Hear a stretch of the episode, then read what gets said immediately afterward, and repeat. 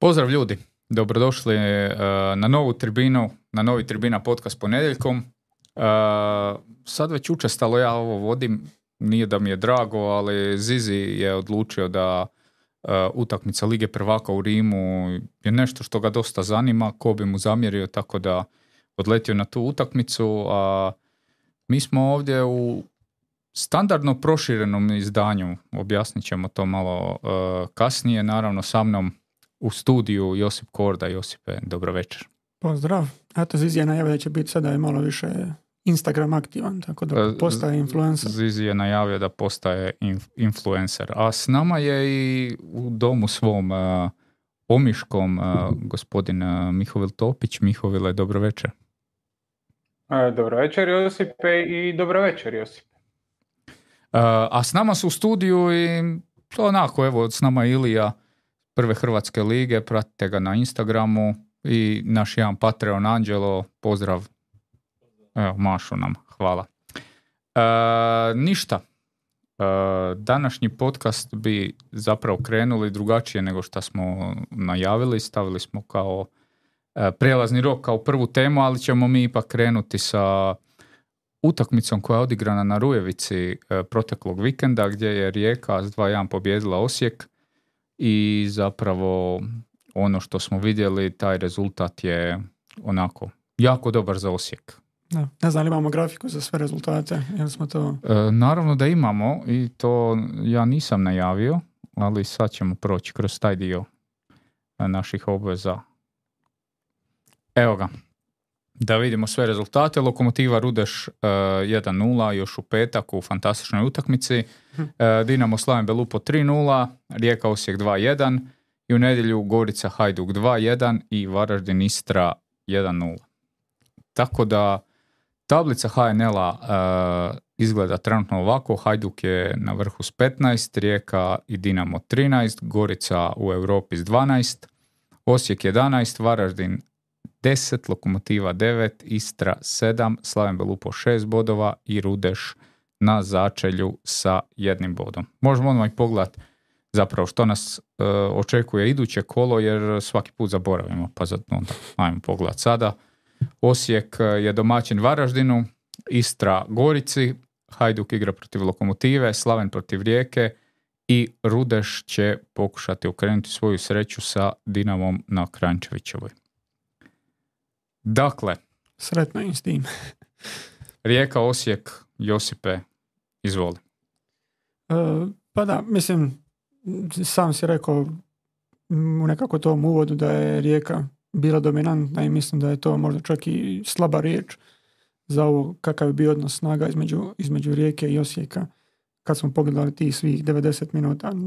Od Osijeka praktički ništa nismo vidjeli, ništa konkretno. Rijeka je tu utakmicu prilično dobro iskontrolirala, iako kad sam vidio početnu postavu Rijeke nisam baš mislio da će biti ono, toliko stabilno, ajmo to tako nazvat, jer krenuo je samo sa Selahijem kao zadnjim veznim i Janković plus Fruk kao ta neka dva prednja vezna i ko Janković, ajde, igra nešto povučenije, ali s njima dvojicom uz ovu trojku naprijed to mi nije baš djelovalo kao će biti dosta stabilno, ali neki osjekovi problemi u zadnjoj liniji, slabi izlazak s loptom i Salahjeva sposobnost da pokriva jako puno prostora, ipak su donijeli rijeci tu, tu stabilnost koju nisam baš očekivao da će biti Da, i, i mogućnost da dosta dobro krade lopte. Mihovile. Pa u svemu tome najviše me iznenadilo zapravo koliko je Osijek malo koristio Ramona Mieres. Nisu mogli izaći, nisu, nisu se ovaj, nisu se mogli posložiti e, Mane Duarte kao stoper, mislim da je to prva utakmica zajedno, nisu mogli izaći. Pa dobro, kad već ne možete izaći, uvijek možete napucati na, na, na, na dobrog i poštenog Ramona. Nisu to radili i to je zapravo jedina stvar što me je malo iznenadila šta da kaže, Selahi kao onako usamljeni zadnji vezni uz Jankovića i Fruka u sredini, zvuči ko nešto gdje ti možeš pokupiti drugu, treću loptu, znaš, gdje, gdje ti možeš poslije tog duela nešto, nešto ušičariti.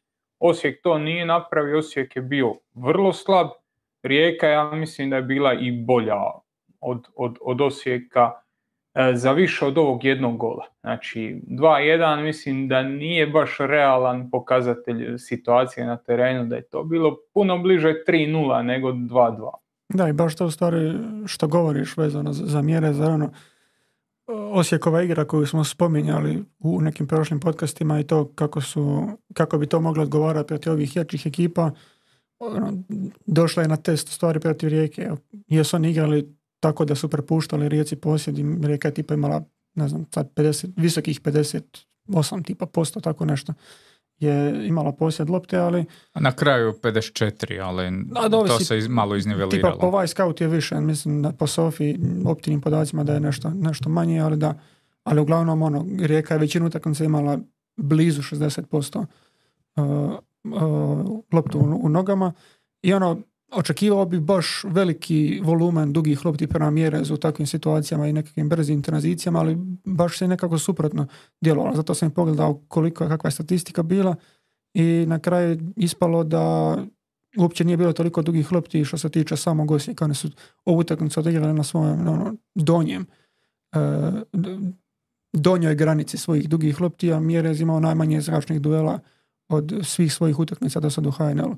Naravno, šest zračnih duela nije mala brojka, ali velika većina toga je u biti gdje je on pronašao taj duel. Nije njega lopta pronašao, nego je on sam nekako je to uspio se ubaciti.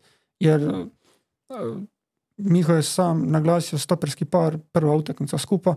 Mislim da ni oni još uvijek nisu pohvatali u potpunosti mjere za ove kretnje, gdje ga trebaju gađati, gdje su te zone, da se onda nisu ni odlučivali baš izlaziti tako iz, iz svoje polovice, a ovo kroz pas igru su jako teško probijali ovo što je Rijeka uh, postavila gore, jer oni su nisu sad igrali nekakav pressing, ok, u HNL-u i nemamo toliko primjera nekakvog pressinga, ali stavili su prilično visoko i Osijek ima ozbiljni problema to probijeti. Ono što su probijali, Salah je prilično dobro kupio. Ja, imaju, mislim, i četiri oduzete lopte, nekoliko presječenih, ali ono, u globalu odigraju utakmicu zbog koje je zaslužuje mjesto u našoj ekipi kola, čisto zbog toga kakvu je ono, sveobuhvatnu ulogu imao i odradio je na prilično dobroj razini. Da se ja sam vratim na Ramona, ti si rekao šest e, zračnih duela, od toga je tri bilo u vlastitom kaznenom prostoru, tri je bilo na obranama prekida. Tako da ono, zapravo u suparničkoj polovici samo tri, šta za nekog dobrog HNL igrača je onako prosječna brojka. Za njega je to debelo ispod prosječno, on je znao imati po 15 zračnih duela. Pogotovo u ovakvim utakmicama neće ih osvojiti svih 15, neće ih osvojiti ni pola, ali se nalazi u njima. A šta kažeš, Osijek je vrlo, vrlo teško iznosio loptu, e, Ivanović je imao dobar pritisak na stopere, dobro ih je dijelio, dobro je oduzimao uh, mogućnost da igraju jedan preko drugoga i to te lopte su se gubile onako baš, baš baš zabrinjavajuće velikom, velikom brzinom, jer koliko god ti stoperi bili nekako tek počeli, koliko oni god uh, tek učili jedan drugoga i zahtjeve tog nekakvog sustava u kojem su se našli i upoznavali su igrače, šta kažeš, znali otprilike gdje će se taj, e, taj mjere znači, ni Brlek, ni Nejašmić, ništa ni od njih nisi dobio, nisi dobio neke opcije, to je, to je Rijeka vrlo lagano zatvarala sa Jankovićem i Frukom, tako da ono, iz te perspektive Osijek baš ništa nije napravio. Da, i ono, kad ovisiš toliko je i o, i o tim dugim loptama i takvom načinu igre uh, Osijeka kad ti to ne ide, jer znači oni su dan, to utakmici imali uh, ispod 28% osvojenih napadačkih duela. To je njima najniža brojka. Mislim, napadački dueli općenito ne idu tipa na 50-50, to su ono, negdje oko 35% do 40% svoje ekipe, ali tih 27,5% je najmanje što su oni uspjeli ostvariti ove sezone. I kad imaš takav ono, takvo stanje u duelima, takvo kupljenje ničijih lopti i ono, neiskorištavanje svojeg dosadašnjeg najjačeg oružja, dolaziš do malo proigravanja u opasnim zonama, do malo udaraca, do malo prilika. Na kraju krajeva oni su do 85. minute imali tri udarca prema Labrovićevom golu, od toga su bila dva izvan 16 i onaj Kiki je sa praktički ono, više od 20 metara, ali unutar kaznenog prostora. Da, meni se čini da, da unatoč tome što je pomoćni trener Osijeka Šušnić u, u najavi utakmice rekao da su dobro izanalizirali rijeku, da baš možda jesu dobro izanalizirali, ali nisu dobro odlučili kojim oružjem ih napast. Zato jer očito ova dvojica stopera koji su doveli, koji su odmah stavili u, u prvu postavu, očito s njima žele više igrati, očito su procijenili da su oni bolji na lopti i možda su malo previše to forsirali, jer to sa dvojicom dobrih stopera na lopti Darkom Nejašmićem bi trebalo biti ok da, da možeš igrati, ali kad si vidio... Malo protočni, ajmo to tako da, reći. Malo ovo kad si vidio postavu, ja se isto začudio malo postavi rijeke, rijeke sa, sa Frukom i Jankovićem, ajmo reći, na osmicama i Selahijem samim, da, da tu, tu na jednoj na jednoj šestici, znači logično je bilo očekivati da iza ove dvojice će e, biti ti čepovi prostora koje možeš iskoristiti, ako ne možeš izići, možeš prebaciti na tu, tu, tu, tu te zone i probati tu. S Pušićem koji je dosta, dosta mobilan, pa i dizanjem Brleka i obak, ok, Lovrić tražiš ga na izolaciji, ali Bukvića isto možeš dobiti brzo u te zone, da na taj način pokušaš o tome iznenadilo da oni nisu inzistirali na tome.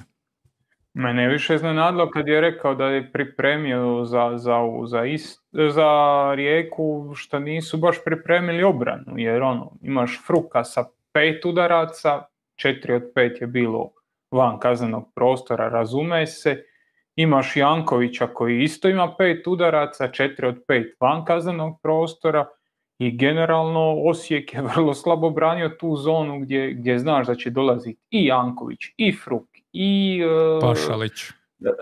Ispostavila se i Pjaca. Kako smo vidjeli, i Marko Pjaca. Tako da ono, malo, malo previše toga si dopustio Rijeci uh, za utakmicu koju, eto, znaš šta će oni igrati. Mislim, znaš šta ćeš igrat, ali nije mi, nije mi jasan koncept kako je to, kako je to Osijek pokušao braniti. Da, a moguće da je baš taj izostanak crtaša u stvari toj veznoj liniji nanio možda više štete nego što smo to inicijalno mislili da hoće. Jer opet kad pogledaš i Lovrić i Bukvić jesu igrači koji su daj loptu u noge i nešto će se dogoditi. Pušić je isto više nekakav kreator koji nije baš da bez lopte toliko dobro igra, ok, Brlek i Nejašmicu još malo i pozadi i onda ti ostaje u biti malo, malo igrača ili nijedan koji će dobro iskoristiti to. Ok, ti govoriš sad mogao si dizat Brleka, mogao si da u nekakvom idealnom scenariju i pri, pripremi utakmice, kad baš o njoj govorimo, mislim da je to moglo biti izvedivo, ali ovako čisto profilno po igračima i načinu na koji smo vidjeli da, da, da je igra kretala od zadnje linije, ne bi rekao da je to bilo nešto što se dobro isplaniralo ili što, na, na, na što se mislilo uopće. A, dakle, možemo zaključiti da ovom prvom utakmicom Osijeka s novim stoperskim parom svi oni problemi u zadnjoj liniji o kojima smo već par puta pričali nisu ni blizu riješeni. Čak možemo, čak možemo, možemo zaključiti. da nisu riješeni, a hoće li se riješiti, to ćemo ostaviti. Ostavit ćemo im eto, do Božića pa ćemo, pa ćemo o tome a, Da li misliš da će do Božića trener Osijeka imat uh, mogućnost da to rješava? Kontinuitet rada se to kaže. Uh, mislim da neće. Uh, mislim da neće, vidit ćemo. E, sad e, Osijeku iza e, Osijek je imao lokomotivu s kojom je remizirao, pa je imao Dinamo od kojeg je izgubio, sad je imao Rijeku od kojeg je izgubio, ide sad Varaždin na domaćem terenu, Slaven pa Rudeš. Svaka od tih utakmica bi trebala biti treba biti favorit, treba biti, e, imaš, e, imaš Rudeš i, i, e, Rudeš i Varaždin doma, ideš u goste Slaven Belupu, trebao bi tu imat devet bodova. Ja mislim da svaka od tih utakmica, ako se dogodi kiks, ako, ako Osijek izgubi, mislim da bi se treneru Tomasu mogla ozbiljno zatresti stolica. ja ne vidim šta će se time dobiti, ja njega ne vidim ni blizu kao glavnog krivica za ovo što se događa i ne vidim da na tržištu postoje logična, jasna rješenja ko umjesto njega.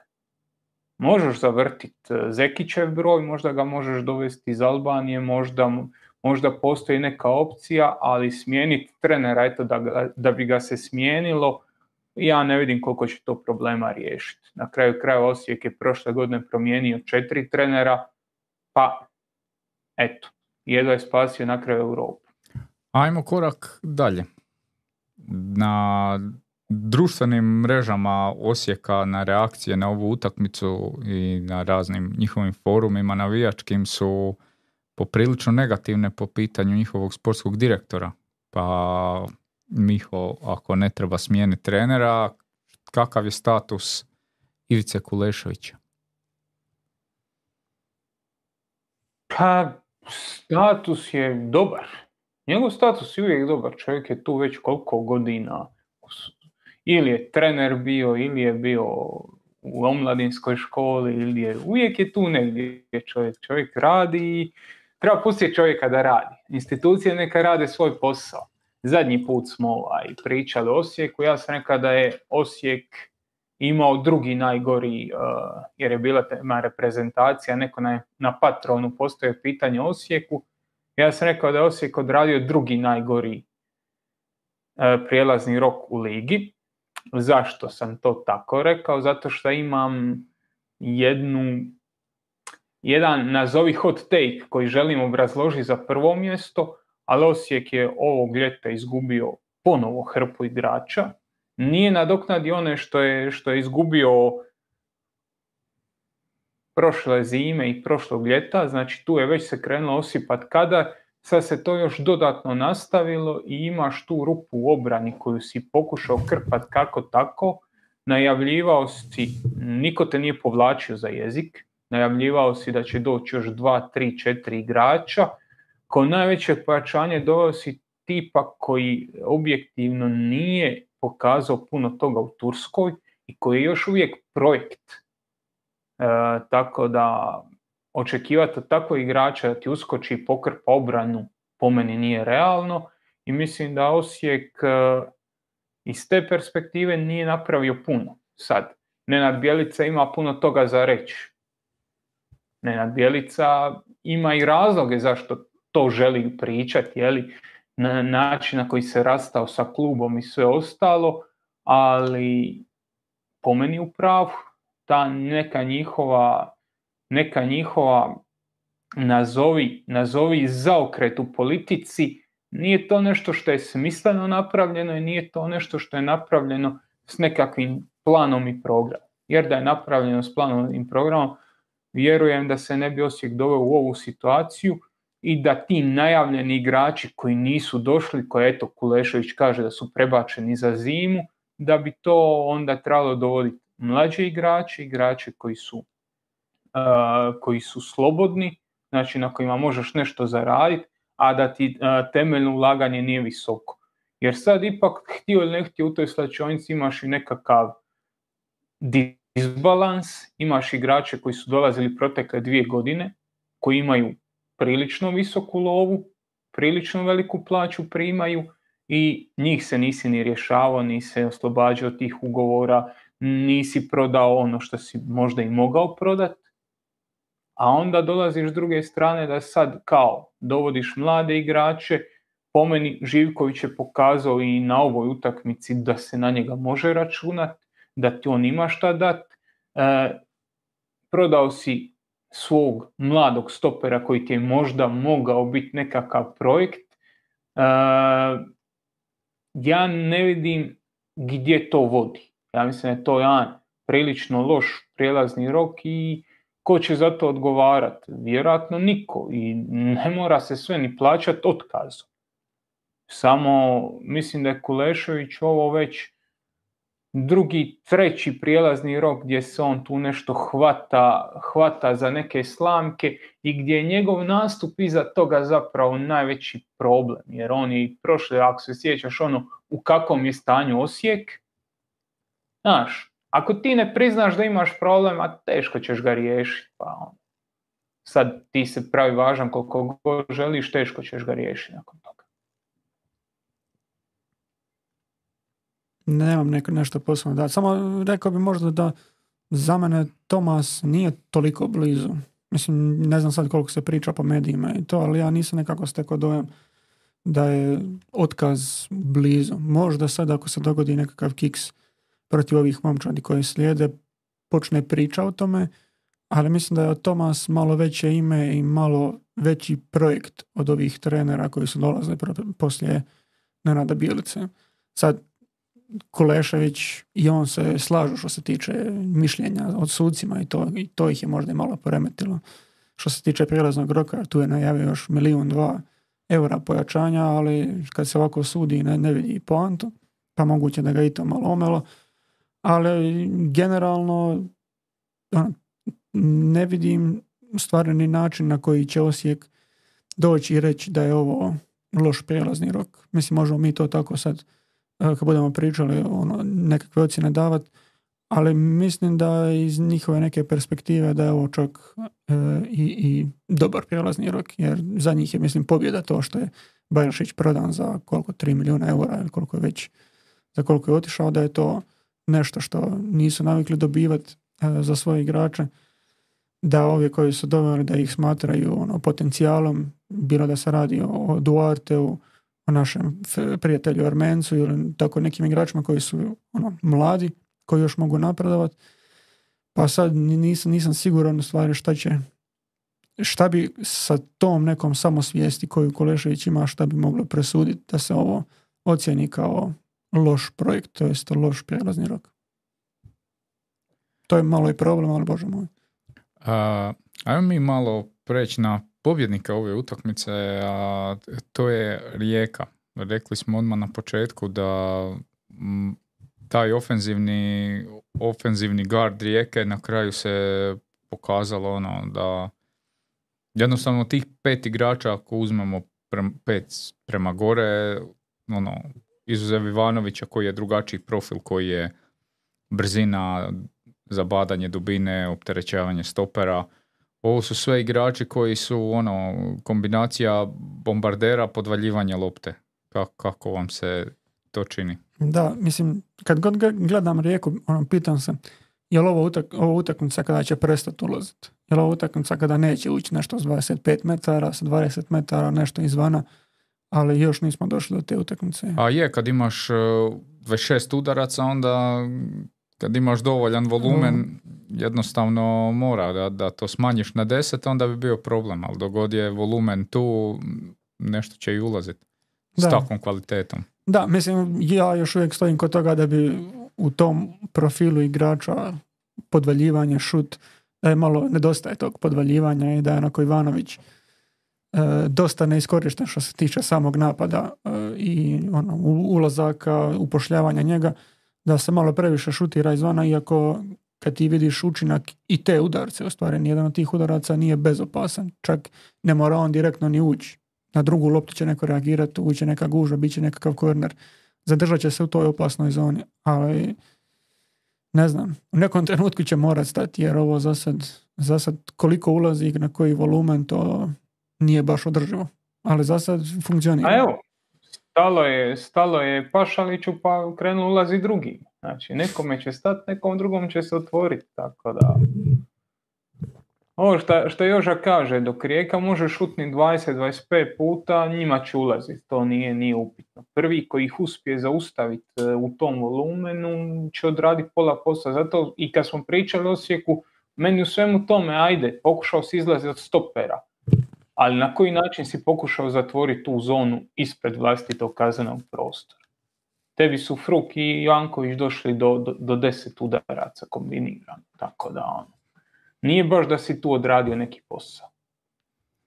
Dobro, tu kad, kad pričamo o tim podvaljivanjima, tu je Fruk je ipak taj nositelj podvaljivanja i na ovoj utakmici, ako se ne varam, pet ključnih dodavanja, tako da u biti on je, on je ta persona koja bi bila zadužena za to. A mislite li, prije nego pređemo na glavnog e, protagonista te utakmice, da će Rijeka ovako igrati neke druge utakmice prvenstveno mislim na Hajduk Dinamo. Pa dobro. Ili će Hođa sad kad se vrati sa od sosluženih kartona vratiti se na svoju poziciju, a da će ipak se lahi biti taj jedan. Pa ne, ne mislim da će baš ići toliko ofenzivno, iako ne bi ni za Osijek rekao da će u tu utakmicu ući e, toliko ofenzivno, jer Osijek pripada tim ekipama koje se smatraju težim suparnicima u HNL-u. I ono, za očekivati je da, da ne izlaze baš toliko. Hođa je za mene odigrao do sad prilično dobro uh, dobro, dobro sezonu, dobro, dobro otvaranje, tako da ne vidim zašto bi izgubio mjesto u početnoj postavi. Ono, globalno, kad ti pogledaš sve njih, oni većinom napadaju jednake zone, sve, sve su to ulaz, ulasti u sredinu, sve su to uh, ti šutevi, uh, ali to što kažeš, Fruk je Fruk i Pjaca o kojem ćemo kasnije pričati bi mogla, mogli možda biti ti igrači koji e, će davati nekakav dodatni element igri rijeke. A što se tiče samog Dinama i Hajduka kao suparnike, znači, budući da bi to trebala biti drugačija utakmica nego protiv Osijeka gdje nećeš imati ono, većinu utakmice 60% loptu i zadnjih 10 minuta da se to malo iznivelira, da bi moglo ostajati i više prostora za nekakve tranzicijske situacije gdje bi mogao direktnije napadat gol. Jer ako kad napadaš zonu, ono blok nekakva osijeka, očito im je plan napadat kroz udarce izvana. A kad do, budeš dobivao malo više prostora, to bi u stvari trebalo znači da ćeš ulaziti dublje. Hoće li uspjevati kroz tranziciju dolaziti do tolikog volumena udaraca, to, to sumnjam, iako protiv Lilo su pokazali da to mogu na jako dobroj razini odraditi. Kasnije je utakmica protiv Dinama je pokazala kad umor malo utječe, kad padne to, ta fizička sprema, koliko neefikasni mogu biti u tome. Miho, imaš šta dodati ili da ja postavim iduće pitanje? Da, postoji ti iduće pitanje. A, bila je priča zadnjih tjedan dana malo o jednom igraču koji se vraća iz ozljede i čak su neka nagađanja da njegov odnos sa, sa, sa trenerom Sopićem i nije u, najboljim na najboljim razinama, to je uh, Dilaver koji je Imam ja tu crticu. Koji je ono znamo svi da je to karakterno je zapravo vođa te rijeke vraća se iz ozljede. Kako, kako to izdozira da sad je dobio, ušao je u nastavku utakmice dobio neke minute, ali kako, kako sad to iz, izdozirat po vama? Ja, pustit ću Mih da to kaže, samo, samo bi stvari dodao da mi je dosta čudna ta situacija u stvari koliko se dugo nazovi vraća, jer on je ovaj četvrta utakmica da on na klupi, tek je sad ušao u stvari, ono. Odatle i te priče da... Da, jer, ok, protiv Lila ga nije bilo, jel, to je prva utakmica gdje ga nije bilo ni na klupi, ni, ni u postavi, onda se kasnije vratio, tri utakmice je prosjedio na klupi, sad je četvrta, u četvrto je ušao. To je onako dosta čudna situacija za Dilavera koji je bio a ako kažeš ključni igrač Rijeke, mislim da to možeš, možeš argumentirati, možeš, možeš opravdati to. Da, da. Znači, vi ste čuli da Dilaver i Sopić nisu dobrim odnosima. Ne, ne, ne, ne. A ja sam čuo da nismo, nismo mi čuli. Ja, nismo pročitali. tu ispod stola. ne, ja sam samo htio iskoristiti uh, frazu, ja sam čuo da vi u redakciji... Da. Da. Uh, ne znam, mislim da, da Rijeka nema toliko širinu na stoperskoj poziciji da bi se bilo problematično šta i kako ćeš. Imaš Galešića, imaš sad E, imaš e, Mitrovića. Mitrovića koji stvarno ulazi u dobru formu, ali svi mi znamo da Mitrović uvijek ima taj nekakav upitnik nad sobom, upitnik koji nije ovaj, nije mali i koliko god on bio velik talent i koliko on god bio dobar igrač, upitno je kad ga opteretiš do kraja, hoće li on to moći izdržati. On još nije pokazao da to može, i iz te perspektive ja bi tu uvijek na Sopićevom mjestu jeli, zadržao nekakvu ostupnicu i malo bi taktizirao kad je već pitanje u sukob sa bilo kaj, kojim igračem, a pogotovo sa Dilaverom koji Ja ponavljam, ja ne vidim, ok, imaš Radeljića, imaš njega, e, imaš Niku Galešića i Mitrovića. To je to što ti imaš na stoperskim pozicijama. Nisam siguran da, da, da ti sebi možeš dozvoliti da otpišeš tu Dilavera. Po meni Dilaver je drugi stoper te ekipe kad je sve kako treba. Po meni on ispred Radeljića i ispred Galešića. A, Mitrović je za mene jedan od najboljih stopera HNL-a u zadnjih 15 godina, kad pogledamo onaj prvi mandat u Rijeci, naravno, ne ovaj. Ono što on radio u onoj šampionskoj Rijeci je bilo nešto ono, iznad svih razina dotad viđenoga. Hoće li on rub, opet igrati tako? Rub reprezentacije je bio, tako da to dovoljno govori o kvaliteti. Ok, bilo je i drugih koji su ulazili u reprezentaciju iz HNL-a na stoperskim pozicijama, po meni odrađivo bolji i značajniji posao od njih. Možemo konkretno o imenima i ne moramo od Mile Škorića nadalje. Mislim da je ta njegova epizoda u Rijeci bila toliko dominantna da, da, da je ono, da tome nema premca. I onda kad pogledaš natruhe toga što pokazuje sada, ti dalje vidiš isto ono eleganciju iznošenju loptu, isto ono čitanje igre, isto ono postavljanje, nedostaje eksplozivnost, nedostaje brzina, nedostaje svježina. Kažem, on je fizički sjena sebe i uvijek tu mora biti neka, dok on ne odigra čitavu sezonu, dok mi ne vidimo da to stvarno može, ja mislim da je mudro nad njemu zadržati nekakav mali upitnik i imat na umu da ti je poslije njega Dilaver najbolje što imaš. I čak koncepcijski ti nekad možda Dilaver donese više, jer koliko on može biti u izgradnji igre je bitan ne samo ovo koliko kao vođa i momčadi, mislim da je to isto neki element koji Dilavera neće izdiže iznad Mitrovića, ali ono, smanjuje ta, ta, to, tu razliku u kvaliteti između njih dvoje čisto s obrambene strane. Dakle, mislite obojica da Mitrović Dilaver je ipak prvi izbor Mislim ispred da. mladog Galešića. Miho Kimni. A meni bi bio. Meni bi bio. Dobro. I time... Treneru Sopiću očito nije. Ta dobro. Vidjet ćemo kako će se to raz, razvijati, a time smo došli do glavne teme ove teme, a to je Marko Pjaca koji se vratio u HNL, koji je počeo ovu utakmicu i onako dosta, dosta dobro odigrao. To kad kažeš ono, i onako pokazao ligi gdje je mjesto. Ono, otprilike jer mislim, budimo, budimo baš iskreni, nije da je Pjaca dominirao serijom, a nije bio ni užasan igrač tamo, ali nije se nešto posebno isticao. Pa mi je stvari bilo malo iznenađujuće koliko je razlike radio u ovoj utakmici s obzirom ono, koliko mi god dižemo HNL i kvalitetu igrača i igre i klubova i svega toga kad ti dođe pjaca i bude takav u igri jedan na jedan tako elegantno i lagano prolazi pored suparnika ti malo u stvari da drugačiju perspektivu je gdje se nalazi ono, prosječan igrač HNL-a. Ali za pijacu mislim da je jako malo ljudi, dobro, izuzev ajde navijača Osijeka u ovom trenutku, jako je malo ljudi koji e, kojima nije drago da se pijaca barem da je barem pokazao nekakve znakove onog starog Marka Pjace. Ok, neće vjerojatno nikad biti ono što je mogao biti, ali ovakav Marko Pijaca mislim da može biti jedan od najboljih igrača lige i to je, to je pokazao u utakmici. Hoće li to moći držati na dužoj razini, to ćemo vidjeti kroz kolo 2-3. Miho.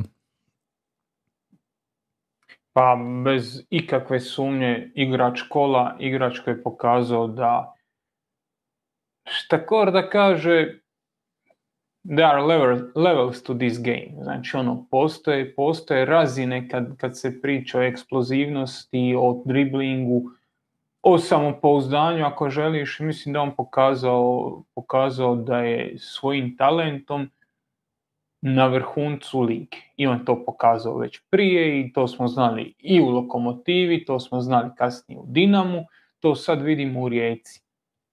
Opet slično kao kod eh, Mitrovića talent neosporan. igra neosporna, razina koju može dostići neosporna. Može li to održati u čitavoj sezoni, može li zadržati e, zdravlje, to ćemo vidjeti, to niko ne može znati. Donekle je razumljivo zašto Dinamo nije posegao za njim, za njim nego je otišao na Vidovića i uh, Luku Stojkovića. Meni je to razumljivo i razumljivo je zašto je, uh, zašto je Rijeka išla po njega. Tako da ono, nije, nisu ni to, nisu ni to zanemarive stvari. Pjaca kakav god bio, koliko god bio dominantan, Dinamo njega ne bi mogao prodati u inozemstvu. Dinamo na njemu ne bi mogao zaraditi novce koje će možda na Luki Stojkoviću zaraditi, koje će možda na Gabrielu Vidoviću zaraditi. Tako da on, taj, kako se to kaže, biznis model koji ima Dinamo ne odgovara točki karijere u kojoj je sada pjaca. Biznis model kojeg ima Rijeka i kojeg je imala Rijeka u zadnjih deset godina i kako odgovara ovome gdje, gdje je Marko Pjaca sad. Rijeka je godinama dovodila igrače koji su zapeli u svojoj karijeri, koji su imali i talent, imali i predispozicije, imali su, imali su svijetlu budućnost, oni su negdje zapeli, negdje su izgubili, Rijeka je nudila nekakav put, Rijeka je nudila opcije i postali su, pogotovo u to kekovo vrijeme, one kasnije kekove godine, postali su odredište, ono, ko, ko nekakav remontni zavod, zavod za igrače. I sad vidimo tu i Mitrovića i vidimo i Pjacu kao likove koji itekako imaju talent za HNL, koji itekako imaju kvalitetu koju mogu pokazati, a u Rijeci će dobiti i prilike i dobit će i odmor kad bude trebalo i dobit će nekakvu sigurnost koju, koju, koja je u ovom trenutku, u, ovoj, u ovoj fazi karijere i tekako potrebna. Uz pjacu, uh, rekao bi Sopa, uh, kao iz bajke čekamo igrača uh, Momu Jasanea, pa da pređemo zapravo preko pjace na, na transferni rok i da zapravo krenemo s rijekom. Inače, samo da još dodam na pjacu, mislim da nijedan igrač kad je dolazio u HNL ili ono kad ga se čekao se vrati ili od ozljede ili tako nešto nije bio najavljivan ko pjaca u Rijeci. Jer ono sam svako pitanje u biti koje je bilo postavljeno ili Sopiću ili nekome bilo je odgovor bio ma pjaca je klasa. Pjaca će to nema, nema problema s njim. Mislim do sad nitko nije bio tako prezentiran kao neki novi igrač u neko ko se vraća od ozljede ili nešto tako. To isto malo govori o tome kakav je utjecaj imao na, na slačionicu rijeke i generalno hajno. Da, to, to mi se čini u samoj rijeci, ali nekako ono, ovaj cijeli sad um, eksplozija pjacizma nakon ove utakmice, kao da ostali mediji su bili malo zatečeni, da nisu očekivali takvu pjacu. I, to, i sam taj dolazak je malo onako nije, nije, nije bio... jesi ga ti očekivao takvog? Ne, nisam. Nisam nije. Ne, ne baš skroz ovako. Očekivao sam ga dobrog, mislim da neće biti fizički započet utakmicu, da će lagano ulaziti, da će tu odmah pokazati da je to pjaca, ali ovako dominantnog odmah ne. Upravo to što kažeš, Marko Pjaca, ja nemam grama sumnje u njegov talent. Mislim, lako je to sad palamuditi kad je odigrao ovako kako je odigrao. Ali generalno gledano očekivao sam da će njemu trebati neko vrijeme za ulazak Evo, protiv, e, protiv Varaždina je ušao, odigrao je 30 i par minuta, ne znam. Krenuo je kao centralni napadač, pa je onda prebačen na lijevo krilo i nije izgledao ni blizu ovako. Ja sam očekivao možda sličnije tome, ono, da će hvatat ritam, da, da će izgledati ispuhano ponekad, da, da, da će mu trebati da dođe u nekakvu a u nekakvu sliku samog sebe. Jer šta je Pjaca uvijek bio? Pjaca je bio nekakva hrvatska verzija Kristijana Ronalda. Pjaca je bio neko ko te ne lomi toliko dribling, on te lomi prvim korakom. Primi loptu, ugazi je, staneš nasuprot njega i on se izbaci. I dok se ti okreneš, on je već otišao. Nema tu sad ne znam koliko ono, kad kažem finese, ne, on, misli, on je, šta da kaže, nevjerojatno elegantan u tome šta radi, ali nema ono sad tu neke, neke komplikacije.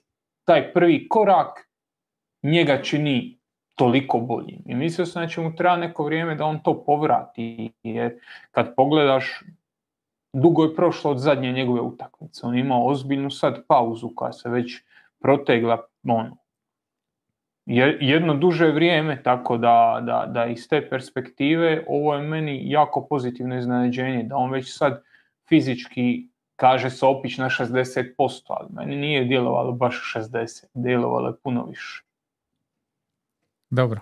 Dobro, da, da je na 60%, to je igrač za treću ligu. Kakav god dribler bio, kakav god bio. I malo, malo je olakšavajuće bilo da Šime Gržan ipak nije pravi bek. Da. Defenzivno se on nije mogao nositi sa, sa pjacom sigurno.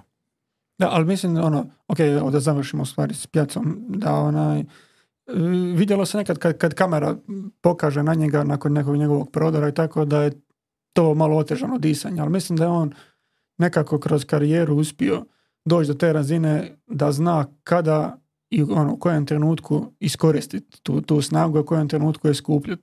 Tako da mislim da je to dobro iskoristio u ovoj utakmici, ali vidjelo se da, da nije, nije sigurno blizu svojih 100%, jer to hvatanje zraka u 30. minuti je moglo, moglo se vidjeti.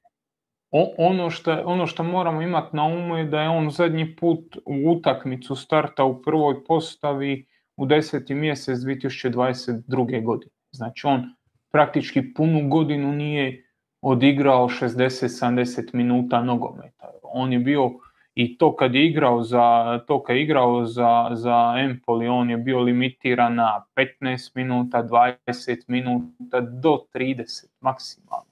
On od, od tog od tog 12. E, kola u, u deseti mjesec prošle godine nije odigrao nikad više od 34 minute. I to je nešto, to je nešto što je ono, sigurno faktor ispada manji nego što sam mislio, ali to objašnjava to njegovo teško disanje i hvatanje za kolje. Pa da, mislim, apsolutno se slažem, samo, samo čisto kažem, nije, nije, nije na 60%, jer to govorili smo koliko je, kad si na 99%, kakva je to razlika, tako da, ono, nije na 60, da, ali... Da, voli se opić pretjerati, znaš. Ali, ali nije, nije ni blizu još svo isto. Uh, ajmo se zadržati na rijeci da počnemo tu temu o prijelaznom roku. Uh, Pjaca je stigao, Momo Jasane stiže iz bajke. Uh, bajke Radeljić uh, je stigao, Ilinković je stigao, Fruk je stigao, Čabraja je stigao, Pašalić je stigao.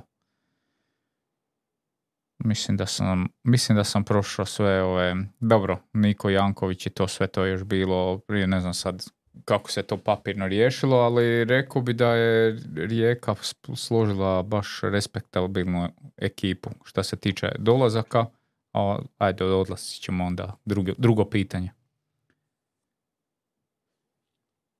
Pa nije neko pitanje, to je više konstatacija. Pa, napadniju. Sla, slažemo se s tobom, slažemo se s tobom još. Pa ne, mislim, za, za Rijeku smo već ranije bili govorili da je dosta velika pobjeda ono, ajmo to tako nazvat, ovog prijelaznog roka, što je velika većina tih igrača došla i prije, prije prve utakmice, jer vrlo rano su krenuli u dovođenja, ok, Momo Jasane i Pjaca nisu došli baš među prvima, ali dobar dio okosnice te ekipe se već ono, stabilizirao uh, prije početka prvenstva, tako da već tada su dovedeni i, i Fruk i Pašalić, oni su se već ono integrirali, Janković je to samo samo još otkupljen, doveo si i ono Petrovića koji vidit ćemo kako će njegovo koljeno izdržati i, i, i te stvari, ali već si doveo uh, ono okosnicu te ekipe sad kroz te utakmice si vidio šta ti još možda nedostaje, te pozicije si pokušao još dodatno poboljšati dovođenjem eto, pjace i moma, moma. Uh, za mene, a za mene je Rijeka odradila možda i najbolji prelazni rok u u HNL ove, ovog ljeta. A mislim da si zaboravio još uh, pojačanja na, na bokovima, ono, evo, Bruno Goda da. koji je dobro, oni su još potpisali, oni su još potpisali tamo tokom da, prošle, prošle, prošle oni sezone, ali ono, ako, ako spominjemo Jankovića, možemo i njih tu, tu uđuturit. Da, ok. Uh, ako gledamo cijeli taj Akirovićev zapravo od trenutka kada je Jakir došao do sad, uh, ja to gledam onako ko nekako jedno zajedničko razdoblje, jedan, jedan, jedan, jednu etapu te razvoja te momčadi i vidiš da je to stvarno ta momčad od onoga gdje je bila početkom prošle, se, prošle ono, polusezone, znači negdje iza Božića ili početkom nove 2023. i onda pogledaš gdje je sad. Ako smo Osijeku pričali da je Osijek izgubio hrpu igrača koja je završila 2022. godinu, od Kleinheschlera, Belje, pa Mile Škorić, pa kako se zove, Barišić, pa i Puljića, mladog stopera, ne treba zaboraviti koji je otišao u Bayern, koji ti je, spomenuo sam ga već, mogao biti nekakav projekt, nekoga u koga možeš ulagati vrijeme i, i za kojeg možeš sutra dobiti neke novce. Osijek je 50% slabiji, Rijeka je 50% jača nego što je bila prije, prije 9 mjeseci, tako da ono, u I... devet mjeseci si potpuno redizajnirao momčad, do, pro, ne da si promijenio igrača, promijenio si stil igre, promijenio si ono šta tražiš od njih, promijenio si kako izgledaš i koju percepciju tebe u javnosti imaju. I to je to onako prilično velika stvar. I zato se slažem s Kordom, mislim da je Rijeka odradila najbolji prijelazni rok ove godine. Da, još kad staviš u stvari to što, što sam malo preduhitirao još prije što krene o prodaje, Ostao si bez Matije Frigana za kojeg se dobio 5,5 milijuna eura, koji ti je bio, ajde, nazvat ćemo ga najboljim igračem u toj polusezoni ili cijeloj prošloj sezoni. Uh, reprezentativac. Da, reprezentativac. Izgubio si, ajde, Andriju Vukčevića, to jest dobio si milijun za njega prema Transfermarktu, a imao si već dva lijeva beka koja su Bruno Goda sigurno ispred njega, a sad je li Čabara ispred njega ili nije, mislim da je potpuno svejedno. Ne, ne bi ja, ne bi ja, ja sam velik poštivatelj Andrije. Tako ne, ne, ne, ne kažem ja da on, da je on loš nešto tako, samo kažem da, da si dobio milijun za čovjeka koji ti nije prva postava, koji ti nije glavni igrač ekipe, znači do, dobio si već šest i po, ok, dobio. Ko zna kako su to dileri, koje su to rate, i nemam pojma. Šta i ostalo si isto bez Princa Pema koji ti je bio važan član momčadi, za njega ne piše koliko su dobili, ali to je nekakav transfer bio. Jer to znači da se ostao bez tri igrača koji su bili protimci, od kojih su, eto, Frigan je bio jedan od najvažnijih, Prince Ampem isto bio prilično bitan, jer ono, koristio si ga i, i u napadačkim nekim zadaćama i obrambenim i ostao si bez takva, dva takva igrača i svejedno mislimo da je Rijeka napredovala, to jest da je došla na neku razinu koja je možda čak i iznad te u kojoj je bilo. Za mene je to apsolutno odličan prelazni rok. Da, velik posao je napravljen zapravo ono, Rijeka imala jako puno igrača na, na, pod ugovorom i u tom nekom širem rosteru. Znaš šta ćete reći, nisu prepoznali Alena Halilovića. Jesi, jesi čuo? Niste Alena prepoznali, ga sad Alen uništavao Alen 99 na Sofi. Da. Lako je bilo. Ovaj, Mateo Pavlović, Lepinjica, Liber, Bušnja, Đuvahra, Vrančić, Vrančić uh, Filip Braut, ima tu sad imena Pablo Alvarez, Gabriel Luneta, ajme majko, Merkulov, znači stvarno se, bilo šta za, za glupo je reći za počistiti, ali, ali tako, tako je ispalo. Tako je ispalo. E, znači Rijeka, ozbiljan kandidat za pobjednika prelaznog roka. Da, tam zap svakako. E, ja sam mislio da sad krenemo na jednu drugu ekipu, a koja se zove NK Rudeš. Koja je, evo, promijenila trenera. E, ne znam. Pričali smo prošli put o, o učinku Roberta Prosinečkog. Ovo sad nije baš dobro izgledalo u zadnji čas su pokušali nekim dolazcima ojačati e, tu ekipu, tako da došao Ivan Pešić, došao je Špeljak, službeno valjda na posudbu, potpisan Jevica Vidović, došao je Mateo Pavlović, došao je Edin Šehić, došao je Fran Topić malo prije toga iz Dinama, došao je Petković iz Osijeka. prije toga Lazarov, Tomečak je potpisao kao slobodan igrač, Mislav Matić je došao. Je li sad to s tim igračima nešto malo bolje? Cijelo vrijeme smo govorili da je to ta ekipa naj, najtanjeg kadra u HNL-u. Je li ovim pojačanjima to malo bolje? Ah, mislim da je malo dobra riječ za to. Ne bih rekao da su nešto značajno dobili. Ok, to, to jesu sad igrači koji su nekakva rotacija na HNL-a, jer ono, Pavlović dok je bio starter Rijeke, znamo gdje je Rijeka bila i koliko smo tu i pričali stvari o Pavloviću kao rješenju za Rijeku, ali u Rudašu, u nekakvom Rudašu koji bi možda bio u niskom bloku i kojem bi to bilo ono, čišćenja, mislim da bi mogao biti koristan, ali ne bi ga sad nazvao nekakvim velebnim pojačanjem. Ono, Špeljak, Vinko Petković, ajde, to su već ljudi koji smo gledali i Vinka i proteklih sezona, Špeljak, Lani. U Šibeniku, ono, mogu ti dati nešto, ali to su opet igrači prema naprijed.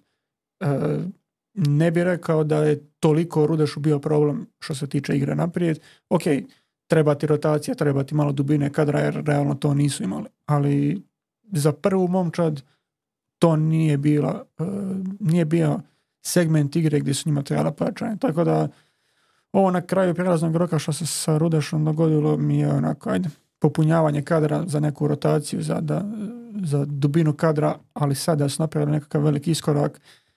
Ne bi rekao, pogotovo kad dođemo do Slavena koji je iz Rijeke pokupio dva prilično potencijalno korisna igrača sebi.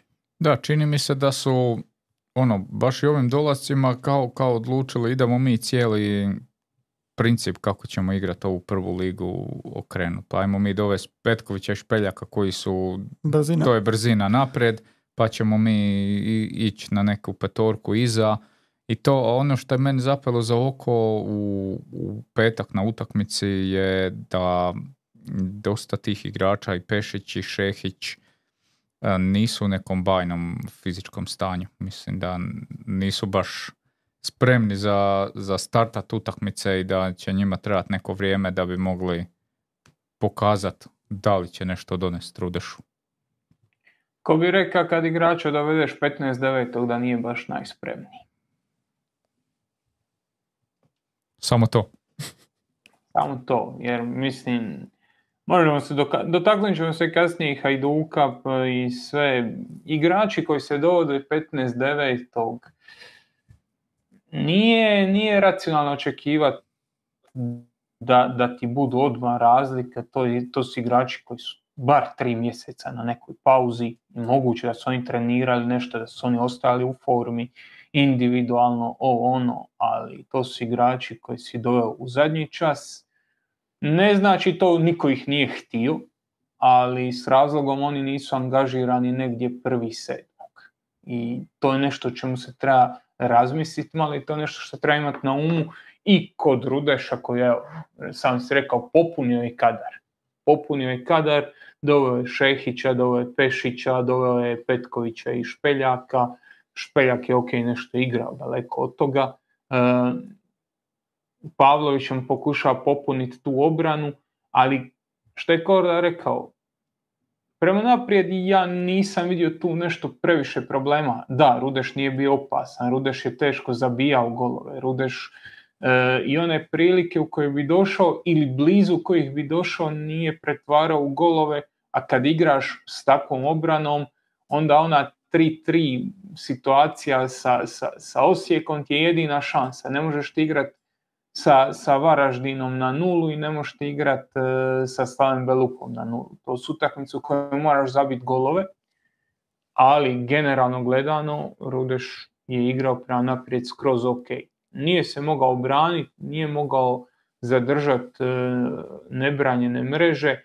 I dalje mislim da nemaju dovoljno dobrog vratara da bi opstali u ligi, ali daleko od toga da je Karlo Kralj najveći problem čitava ta zadnja linija nije baš da, da se do sad iskazala i mislim da, da ovo što smo rekli, mislim da je Slaven Belupo kao Slaven Belupo Istra, ajmo reći, pa i lokomotiva nek ti bude, kao nekakvi najveći konkurenti mislim da su, da su u ovom trenutku u puno boljem igračkom stanju nego što je to Rudeš. Da, jedno čisto off topic za Rudeš. Je li Kamara najjači i najsnažniji igrač u HNL? Mi kad smo igrali prijateljsku s njima, oni su rekli to je stoper koji će biti najbolji stoper HNL-a. I Da, onda da. je isto ko malog Nezirovića ozbiljno. Tako da slažem se s tobom. Da, ozbiljna je konkurencija, sad ne znam. Fučak možda ima nešto reći tu, ali, ali ono. A, A, kad smo već kod najjačih, najboljih, šta je sa Odejom? čini se da je nestao. E, nakon, nakon objave Rudeša na njihovim društvenim mrežama da je Odeji dobio službeni automobil e, na korištenje, ja nisam vidio da je igrao. To je bilo pred mjesec dana. Tako da... Pa, ne znam da je, ono, nije se pričalo sad o nekim ozljedama, momka nema nigdje. A apropo toga, znaš on kako je izgledao u prvoj utakmici, ne bi ga lasom uhvatio.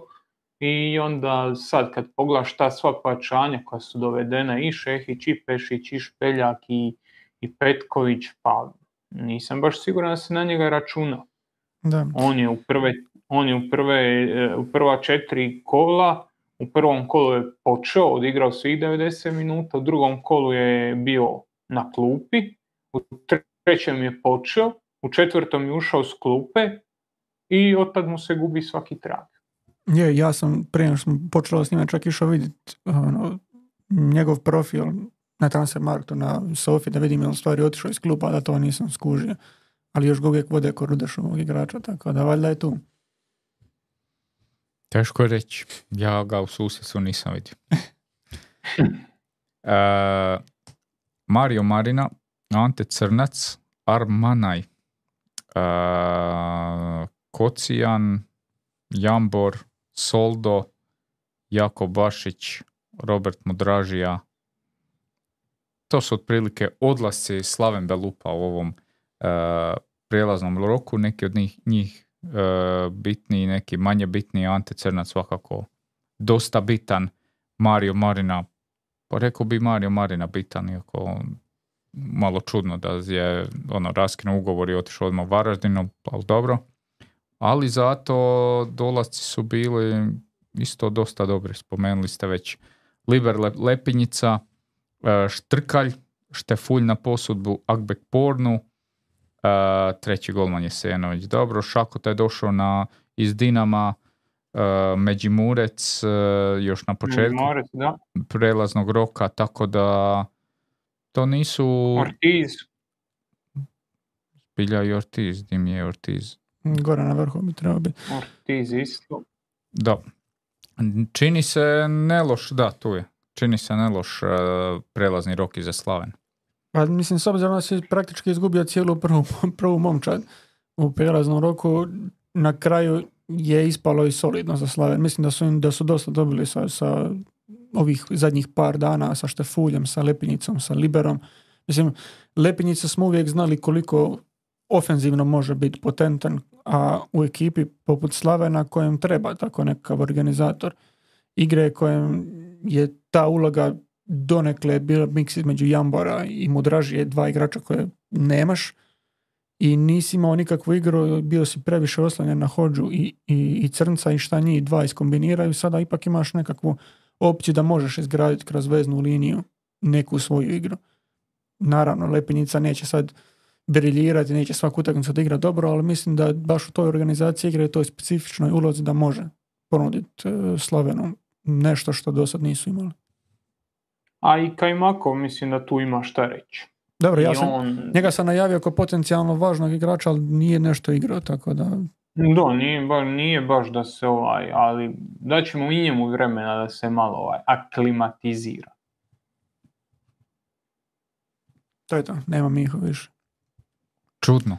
Da, a mislim za, za Slaven eto to je bilo ono slično istirnom spašavanju prošle sezone. Ne baš u istom smislu, ali Slaven je isto krenuo ovu sezonu da se govorilo Slaven ili Rudeš da neko od njih dvoje ispada. Sada ajde, već u ovom trenutku Slavenova standardna 11 izgleda solidno.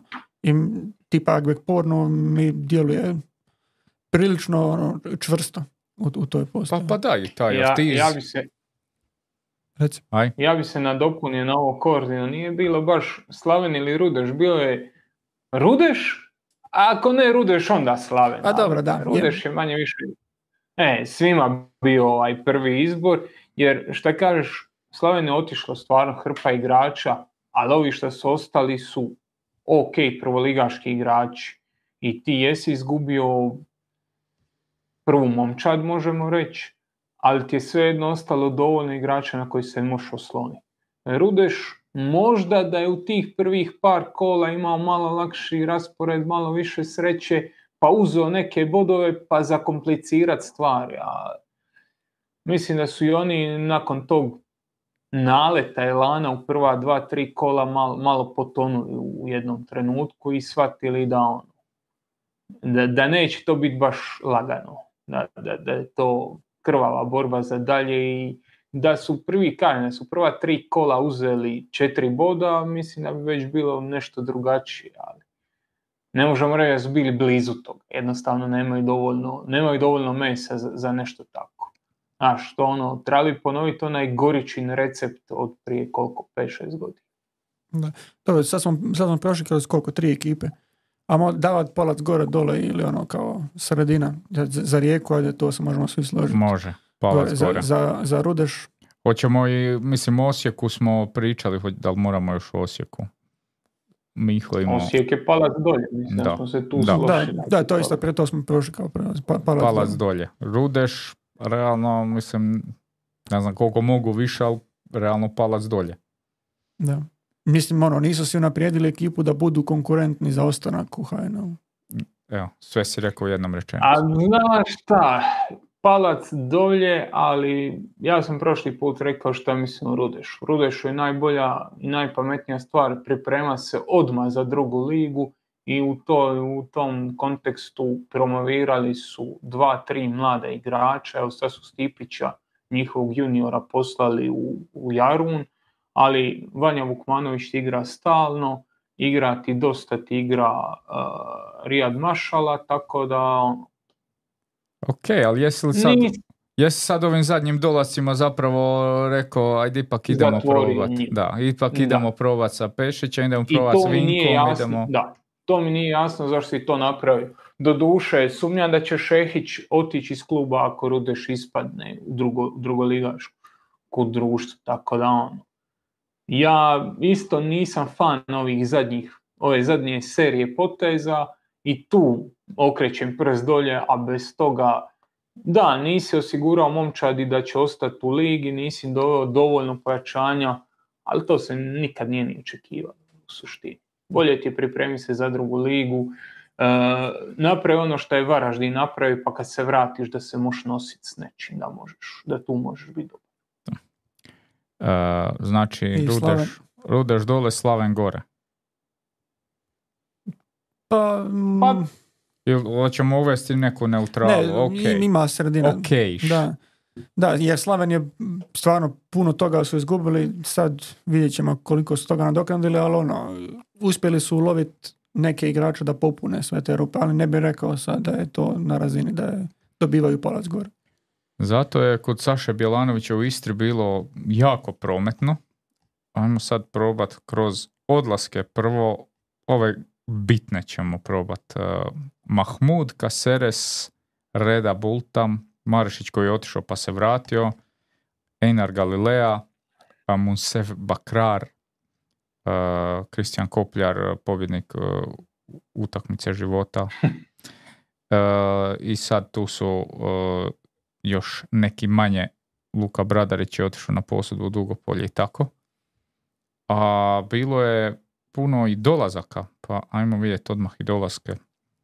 E, zapravo dosta tu, tu igrača poput Ekonga, Lavala, Douglasa, o kojima realno jako malo znamo i teško nam je Da. ono, išta točnije reći. To, to sam ja u stvari i napisao. Ono, glavna stvar kod Istre je da je puno nepoznanica. Isto, mislim, kad je Bakrar dolazio, kad su dolazili e, Reda Bultam i ono, svi ti ljudi za koje realno nisi prije ili ni čuo ili ne znaš, ne znaš puno o njima. tako je i, i s ovim igračima.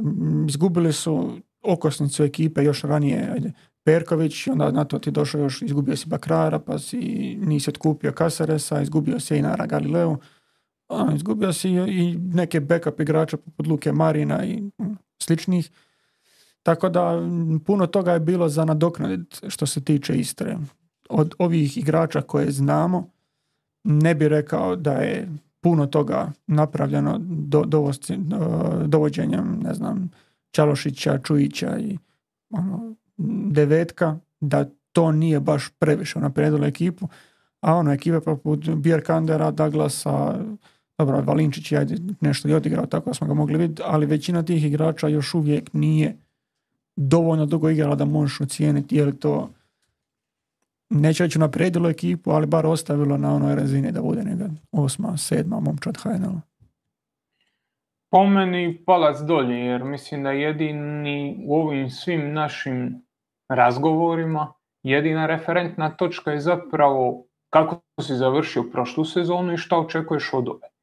Ok, očekivanje nije bilo da se ponovi prošla, ali mislim da ova momčad ipak puno slabija nego prošla, da se izdivljalo to sa trenerom, da je to odrađeno onako preko koljena, sad je doveden uh, ponovo trener iz Španjolske, jeli? E, tako da ono, iz, iz sve te perspektive mislim da, da je meni ovo palac dolje za ovu sezonu. Ne znači to da je David Katala loš trener, ne znači da niko od ovih igrača neće biti dobar igrač. Na kraju krajeva kad pogledamo kako su prošle, pretprošle i one tamo sezone funkcionirali, kada su dovodili igrače, sve to, sve to je preslika jednog drugog. Nije, nije da ova sezona sad otišla u nekakav ekstrem, ali ono, nakon prošle sezone, nakon svega što se dogodilo prošle sezone, nakon pozitivnog dojma kojeg si ostavio, mislim da je, da je ove ponovo se odskliznulo u nekakav kaos koji nije nužno bio i potreban. Vidimo to i po Marešiću kojeg si poslao pa vratio, pa pa sve te situacije koje su ti se događale, zaradio si neke novce, prodao si uh, Darvina, prodao si, uh, prodao si ovoga boga. Bakrara, Perkovića. Bakrara, imaš tu i neku, neku kvalitetu u Majstoroviću, Petrusenku, stabilan si, mislim da je, da je, mislim da je jednostavno previše izdivljano tu i zato meni prst dolje. Da, s s tim da je toliko izdivljeno da si izgubio i od Petrusenka ono što si inicijalno imao. Jer Petrusenko lani je dosta bolji igrač od Petrusenka koji je ove sezone.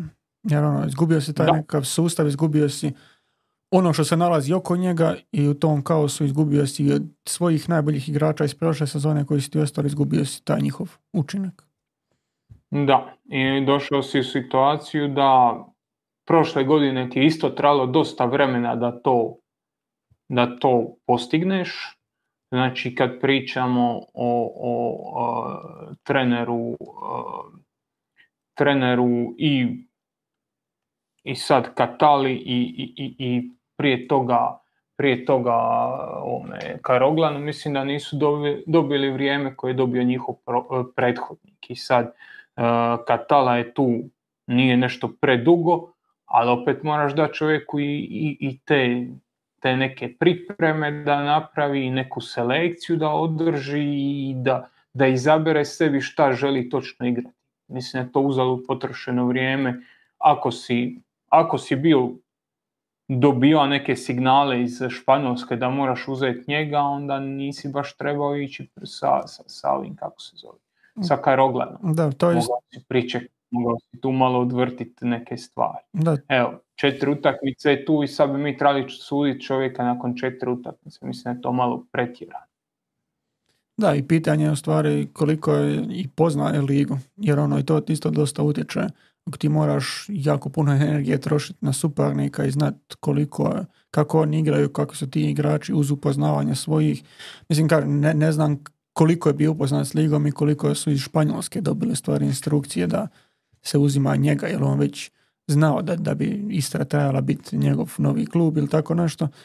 Ali to treba imati ono u, u nekakvom vidu kad ocjenjuješ koliko je to isplanirano, odrađeno.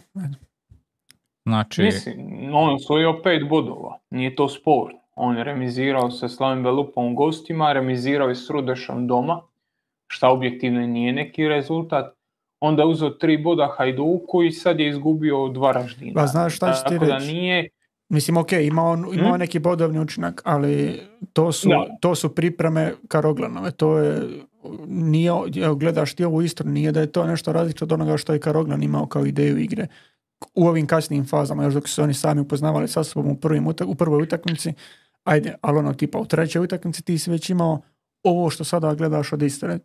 U međuvremenu, ok, otprilike tu negdje, da. da, to, to, to je bilo to. A dobro, mislim glupo je sad, ali prva utakmica koju si dobio nakon što si mogao usaditi malo svojih ideja si izgubio. ako, ćeš, ako ćeš realno, ali ono, ni- nije, nije, nije to u stvari sad neka, nešto da bi trebali njemu spočitavati. Tim bodovima se u stvari jako puno vidi i pečat star, prošlog trenera. znači, upitnik stavljamo, minus do upitnik za Istrin. Minus, prijelazni. ja, rekao je, Miho je izričito rekao, palac dole pa nekom bude. Mo, može. Palac dolje Ajde. za Ajmo palac dolje. E, Lokomotiva je ostala bez Luke Stojkovića i Lukasa Kačavende koji su otišli na rehabilitaciju Dinamo. E, Just- Justin De Haas je otišao ranije, Cipetić je otišao ranije, ok, Salihu kao Je li Kulenović otišao? Kulenović je došao pa otišao, Je li Kulenović došao? To je pitanje. Aliju još, još ranije i e, jedan igrač koji je onako meni je ta priča čudna, Raul Floruc koji je bio dugo godina u Jarunu, dugo, dvije godine u Jarunu, možda najbolji igrač druge lige i dosta interesa Znači, je bilo. dvije godine je minimum neki da bi bilo godine uopće, da bi E, se dobro, pričalo u u množini. Tako Ok. da, Ali znam da je ono, bilo je interesa između ostalog i Gorice za, za, za njim. Ono, nije se to, bio je cijelo vrijeme igrač lokomotive, nije na kraju dobio priliku u lokomotivi i ostvario transfer u Olimpiju. Nije, nije mi baš jasno zašto lo- nikad on nije zaigrao u lokomotivi. Ali dobro, sad je to neka digresija. Ajmo malo pregledat e, dolaske kod lokomotive. A to je Karlo Bartolec, pod nedavno E, Kaneža je došao, potpisao iz Dinama, Bulatović je došao još e, 1. srpnja, Mudražija kao neko onako jedno ozbiljnije pojačanje, Marin Leovac e, koji se preselio bliže obitelji. To je otprilike to što se tiče ojačanja uz e, Krđalića, ajde možemo spomenuti, koji je došao na posudbu iz Dinama i standardno podizanje juniora gore. Šta ćemo s lokomotivom?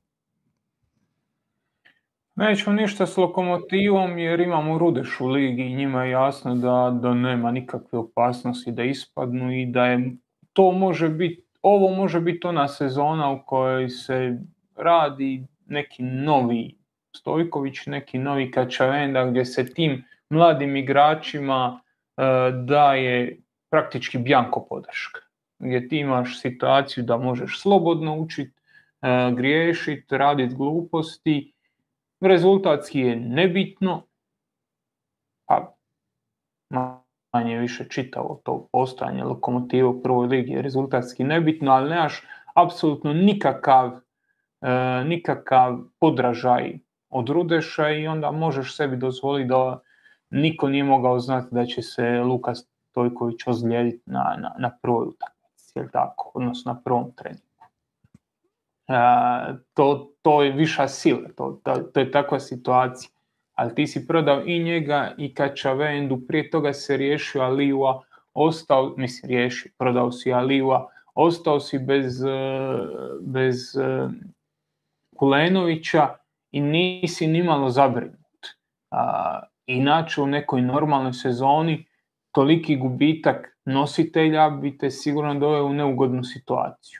Da je ovo prošla sezona sa, uh, sa prošlogodišnjoj situacijom na tablici, sa uh, Šibenikom koji je tekako konkurentan, mislim da ne bi baš, ne bi baš lokomotiva toliko mirno spava. Ove sezone mirno spava i zato meni u sve te prodaje, u sve te situacije ja bi tu stavio palac gore jer ti si dobio ono što želiš, dobio si poligon za još 3, 2, 3 do 4 mlada igrača. Jedini minus tu koji ja vidim je Cipetić koji je otišao u Mađarsku, ne za lokomotivu minus, nego mislim da je Cipetić imao mjesta i u Rijeci, i u Osijeku, pa i u Hajduku, da je to, da je to igrač koji je mogao kako igrati u HNL-u i čudno mi je da je otišao u, u Mađarsku kraj klubova koji su mu u Hrvatskoj mogli dati ili sličnu, a možda i veću plaću, a dobro bi im došlo, jer ja ne vidim da, da, da, da, da Osijek ima boljeg beka od Cipetića. To, to mi ne ide u glavu kako su ga pustili da ode gore, gdje sigurno neće imati ne znam, ne znam kakvu ulogu. Agle, dobro Mađari plaćaju. Dosta dobro. Jesu dobro, ali nije ni da Osijek plaća loše, realno. Uh, pa dobro, možda nije bilo ni interesa. Mislim, ne znam. Moguće. Moguće. Da, ali ono, generalno, mislim, ja ne bi dao lokomotiv palac gore, ja bi ostao... Slažem se s tobom. Ja bi ostao na sredini. Ma ja bi ga odmah dole, ali da, prvo ti. Dobro, mislim, ok, bili su malo nesretni, ajmo to tako nazvati, što se tiče Kulenovića, jer Kulenović je rješavao solidan broj problema kad su ostali bez ove dvojice, jer ono, Kulenović Tuci, to je već solidna kombinacija za sredinu HNL-a, za negdje ono šesto, sedmo mjesto, to nema nikakvih problema. Šotiček je već prilično ustavljen u, i prošle sezone igrao e, e, možeš gurat Kanižaja, imaš e, Aboresan, kako se zove još što je Da. I ono, imaš opcije na krilima koje realno gdje ti nije toliko ni bitno koliko igrač godina ima. Tu naj, najmanje nekako odgovornost odgovornost igrača. Tako da s te strane gubitak Kolenovića, ajmo ga tako nazvat, im je dosta, uh, dosta udario na ekipu, ali ono zbog čega bi ja dao palac ono po sredini ne dole, je zato što su poduplali bekove. Znači, tipa, ako otvoriš uh, Sofascore i odeš na izgubljene posjede, debelo prvi je Miličević. Drugi je Vranjković. I to sad nije poanta da se pokaže da su oni loši igrači, nego samo koliko lokomotiva igra preko svojih bekova i koliko su oni njima bitni u, u, u igri. Kad su to bili Cipetić i Miličević na jedne sezone, bili su top asistentima jedan i drugi. Jedan i drugi, da. da. O, mene je iznenadio malo Vranković koliko se, koliko se digao, koliko je napadački doprinosi ove sezone, ali dobio si zdravu konkurenciju uh, u Bartolecu i Leovcu i neke igrače koji ih mogu E, zamijeniti gdje možeš rotirati to u stvari da dobivaš kroz svih 90 minuta ono maksimalno što možeš dobivati od svojih bekova. Izgubio jesi Pivarića, ali mislim da ono Pivarić Leovac da nije sad ke Pivarić je ofenzivno nešto konkretniji. Ne, Pivarić je si mogao uvijek bar na krilu i to, tako da. Ono, malo je drugačije, ali zbog toga ono, bio si svjestan u stvari koje su možda ključne, ključne figure na u tvom nekakvom sustavu igre i to si poduplao, tako da to zbog toga im sred, srednja ocjena. Znaš šta mene muči zašto bi im ja dao palac dole? Mislim, što se tiče odlazaka, ono, svaka čast. Ono, ajmo reći, napunili su blagajnu, to je ono, osigurao si neku stabilnost proračuna kroz naredno razdoblje osigurao si stabilnost da možeš nastaviti s tim poslovnim modelom, da možeš promovirati mlade igrače, da možeš s njima probati. Ali dosta puta smo pričali je li prilika mladom igraču u gornjoj liniji da su sva četiri mlada igrača. I tu mi je najveći problem ovo Kulenović Tuci. To mi je Kulenović Tuci i dva mlada krila. Da, to sam rekao. To mi je super. Ali... Pa da, ali nisu, nisu oni birali da, da, da vrate Kulenovića, to je dogodilo se. A, biro si da ga dovedeš. Mislim, nisu birali, ali na kraju kad podvučeš, to je tako. Bio, znači, im, je, bio im je rješenje. Ostao si na tuci, ovaj Ivan Bulatović meni mm, nije, nije taj. Dakle, realno, vjerojatno će igrati Tuci, ok, Mudražija se sad vraća iz ozljede, Tuci, Mudražija, pa dva mlada, možda se to pokaže, ali ono, malo su mi tu, ono, slični su mi profilom, tu isto se voli spušta dole. Ne znam, ne znam, malo, velim, malo su možda trebali, iako ono, sad glupo je, ne- vidiš da je lokomotiva dovodila neka krila koja bi bila pojačanja i sad smo ono, s jedne strane iskritizirali taj Rudeš koji je doveo neke starije igrače kojima možda zatvara svo- svoje mlade, ali uh, opet nekako mi se čini ono nije možda prilika za igrača da mora igrati sa tri svoja vršnjaka, onda to A dobro, A. mislim, Goričan je dosta ustaljen. Ajde, Goričan je tu već ono, i bio je i na kraju prošle sezone starter, tako da on je već tu ustaljen. Dobro, Šotiček je još uvijek mlad. Ali ono- Kaneža i da. Dobro, Da. ono, ali ta neka kombinacija, to što si rekao, Mod- Modražija se vraća, Tuci imaš te neke kombinacije, možeš, mislim da možeš I, izvući I znaš šta meni kod njih fali? E, Bubanja i Marić su ono by far Da. prvotimci i čim jedan od njih nedostaje tu, to mogu isto dosta teško. Blaž Bošković je ono u onoj utakmici zabljesnuo, čovjek zabio dva gola Osijeku, Da, to je još bilo prošle sezone. da, Da. da. da. Mm, Još prošle sezone. Početak, ja. Da, nakon toga onako. Da, mislim Smakaj njima kao treći, a Smakaj mm, ono, još on- nije napravio taj iskorak. On je kroz juniorsku više bio neki ofenzivni vezni smakaj cijelo vrijeme, jel tako? Ma da, i, i čak i zadnji vezni ponekad. O, cent, centralna pozicija, sigurno. A dobro. Tako da, ajde. Ne znam, aj možda, možda čak se priklonim ovom tvojom ali sigurno ne. Ne, sigurno ne, palac gore im ne mogu dat, žao mi je Miho, eto. Oni su dobili ono što su htjeli, prodali su slažem. igrače prilično bezbolno i došli su u situaciju da mogu na krca lopatom 30 mladih. To je taj poslovni model, jebi ga. Tonio Teklić je najzvučniji odlazak e, iz Varaždina. Nakon njega je otišao Fran Brodić i istog dana se vratio. E, Stolnik je otišao, i da vidimo još od ovih bitnijih, na početku, odmah na početku transfernog roka u rata u Maribor. Jozo Stanić je završila se posudba. Puclin Isto posudba gotovo. isto gotova posudba i to je što se tiče odlazaka onako ni- nije bilo previše bitnih igrača koji su otišli. Marina je potpisao sad nedavno i Marko Vukčević je došao na bekovsku poziciju, Martin Pajić isto, Boršić iz eh, koji se nije dogovorio s Rudašom eh, je potpisao bez bez odštete, isto tako Karlo Bručić, Ante Vukušić je došao, došao na početku sezone dosta prometno kod dolazaka u Varaždin. Da, a mislim, ja bi od ovih koji si nabrojao možda Puclina naveo kao nekoga koje doduše od- pitanje koliko bi, koliko bi važna ta njegova uloga bila da si Postojnskog imao zdravog prošle sezone, jer opet ti sad kad, kad gledaš ono, Postojnski, e, Elez isto ne igra svaku utakmicu, nego imaš te, te nekakve opcije da rotiraš.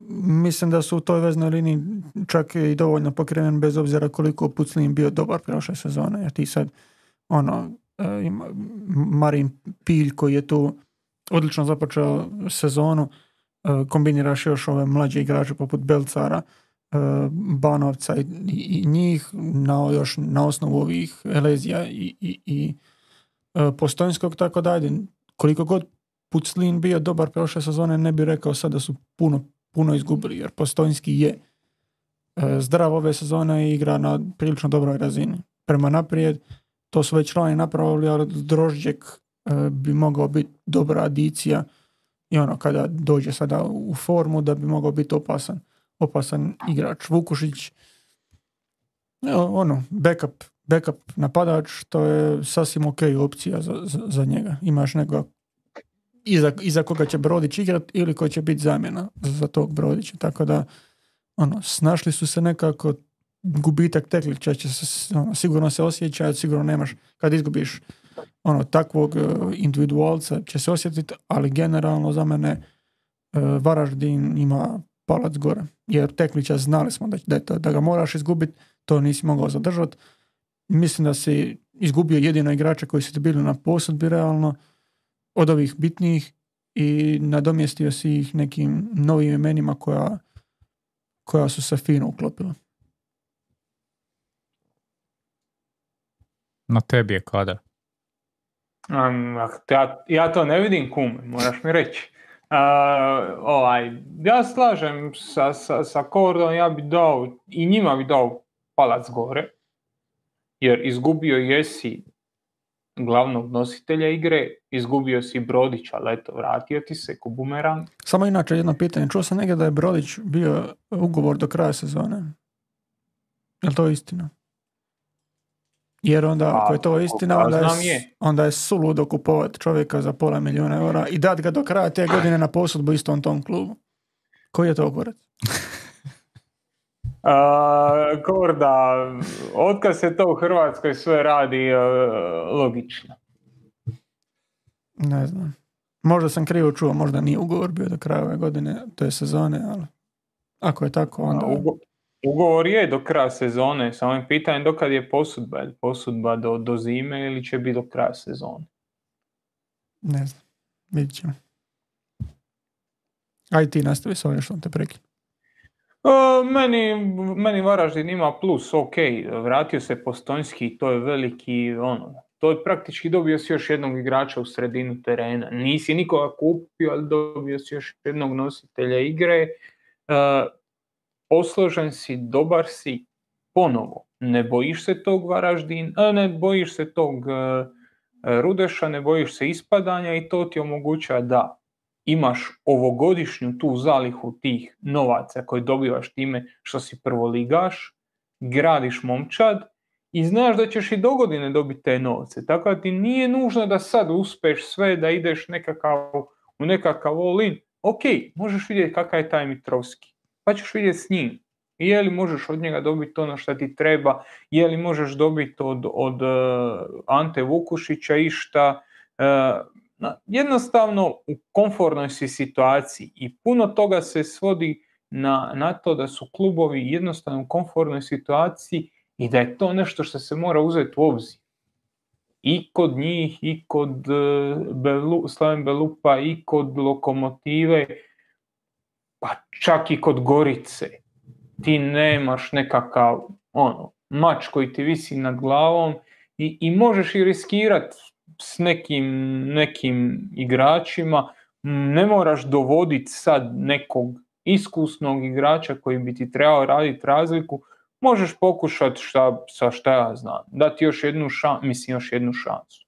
Dati Eleziju veću ulogu, uh, pokušati sa, sa, sa uh, ovim Havojićem na, na krilu, pokušati sa, sa novom Ugrincem, znaš, jednostavno dobra je situacija, do, do, dobra, je, dobra je pozicija gdje ti znaš da nećeš ispasti iz lige i to je nešto, nešto gdje ja jednostavno ne mogu tražiti od njih nešto puno više, puno više nego, nego što su napravili.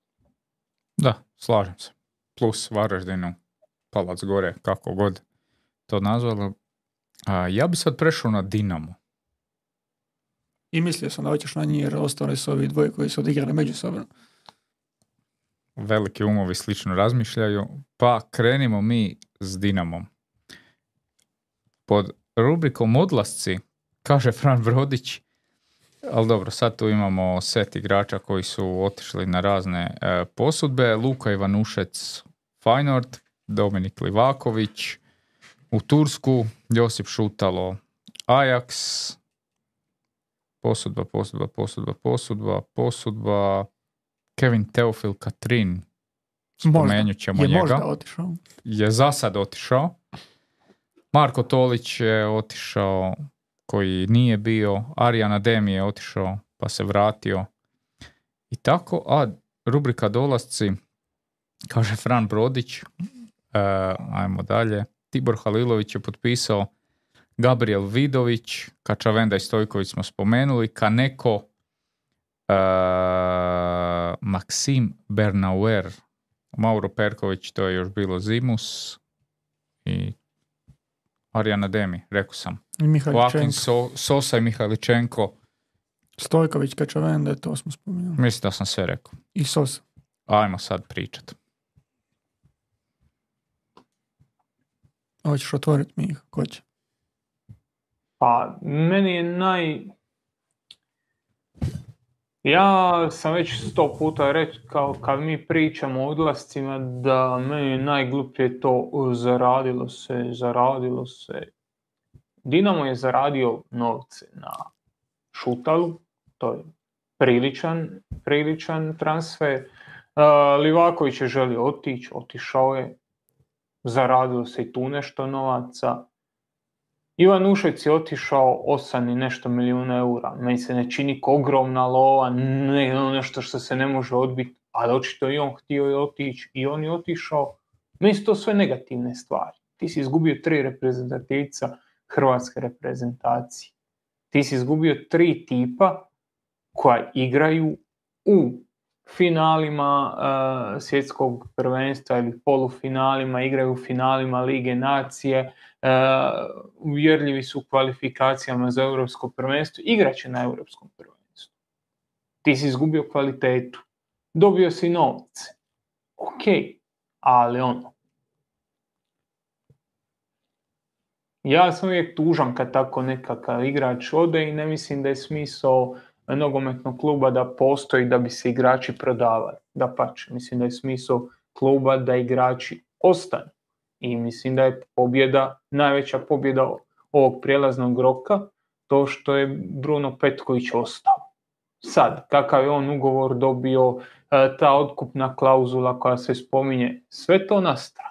Mislim da je za Dinamo puno bolje da je ostao jednu sezonu nego da je otišao. Ako pričamo o, o, o dolascima, mislim da je tu najbolja ilustracija svega Arijan Ademi. Ademi je tip koji je otišao prije pet mjeseci, za kojeg se znalo da neće moći igrati u europskoj uh, konkurenciji i svejedno je doveden. Zašto je doveden? Jer je ovo sezona HNL-a koja je iznimno važna za Dinamo, za Hajduk, ovo je jedna od najvažnijih domaćih sezona u povijesti domaćeg nogometa. Do godine Liga prvaka ide u reorganizaciju, ide u potpuno drugačiji sistem, ide u drugačije dijeljenje nagrada, ide u drugačije kvalifikacije. Manje više. Ili Dinamo ili Šahtar će se kvalificirati izravno za Ligu prvaka i time će dobiti 40 plus milijuna eura. Ako Dinamo ne bude slučajno taj klub, ako ne ostvari te bodove koji su mu potrebni da preskoči Šahtar, ili ako Šahtar jel, ne bude prvak, prvak Ukrajine, onda će Dinamo biti u svim fazama kvalifikacija nositelj. Znači u svakoj od faza kvalifikacija će biti favorit za prolazak dalje. Može se tu dogoditi Jajek, može se tu dogoditi Sparta, ali favorici. I opet znači dolaziš u situaciju da si u dobroj poziciji da uzmeš 40 milijuna eura iz uh, UEFA nagrada. To te čini neuhvatljivi.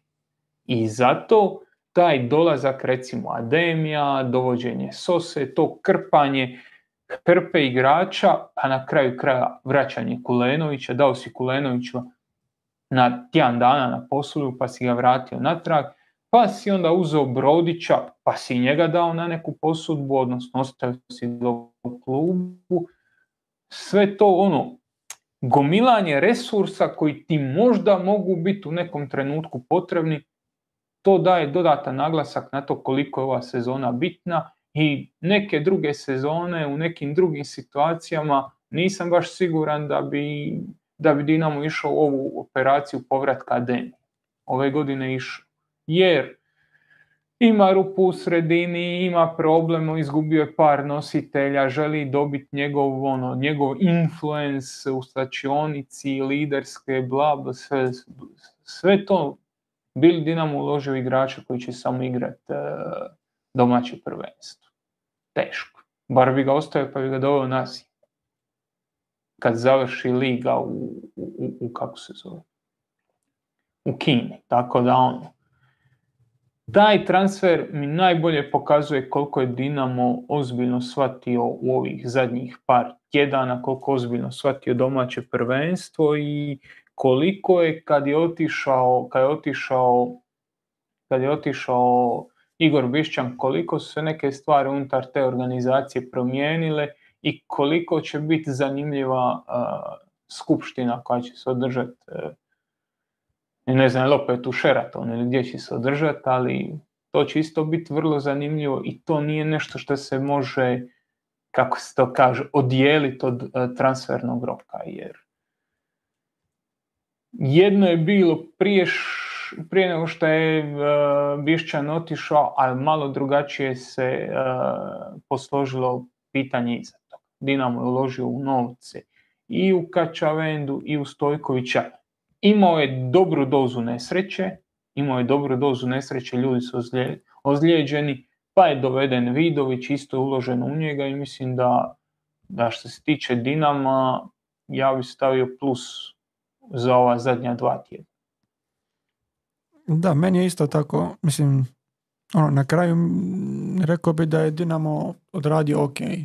Tu je bilo jako puno kaosa što se tiče prijelaznog roka, ali baš zbog tog završnog dijela bi rekao da, da, da mi je to onako palac po sredini. Ne bi rekao da je plus ni, ni da je negativno, jer negativno mi nije jer uspio si dovesti ekipu do toga da ti je poduplana na više manje svakoj poziciji, da imaš prilično dobar, uh, dobar roster. Stoperi su mi malo upitni jer ono, Bernauer nije da se pokazao kao nešto što bi ga izdiglo ono, u početnom postavu nešto tako što bi opravdalo stvari tu cijenu za koju je doveden. Za Sosu ne znam, to ćemo vidjeti stvari kroz neko vrijeme, ali samo bih rekao da mi ta pozicija nekako ostavlja, ostavlja upitnik Mihajličenko je ajde, mislim na HNL razini da to, to je sigurno pojačanje, tako da ne bi ga sad nešto crnio u tom smislu, kao ono vratili, vratio se i Ljubičić na tu stranu, mislim da, da je to sasvim ok, da se, da se može e, da može funkcionirati ono, Europa, HNL, njih dvojica.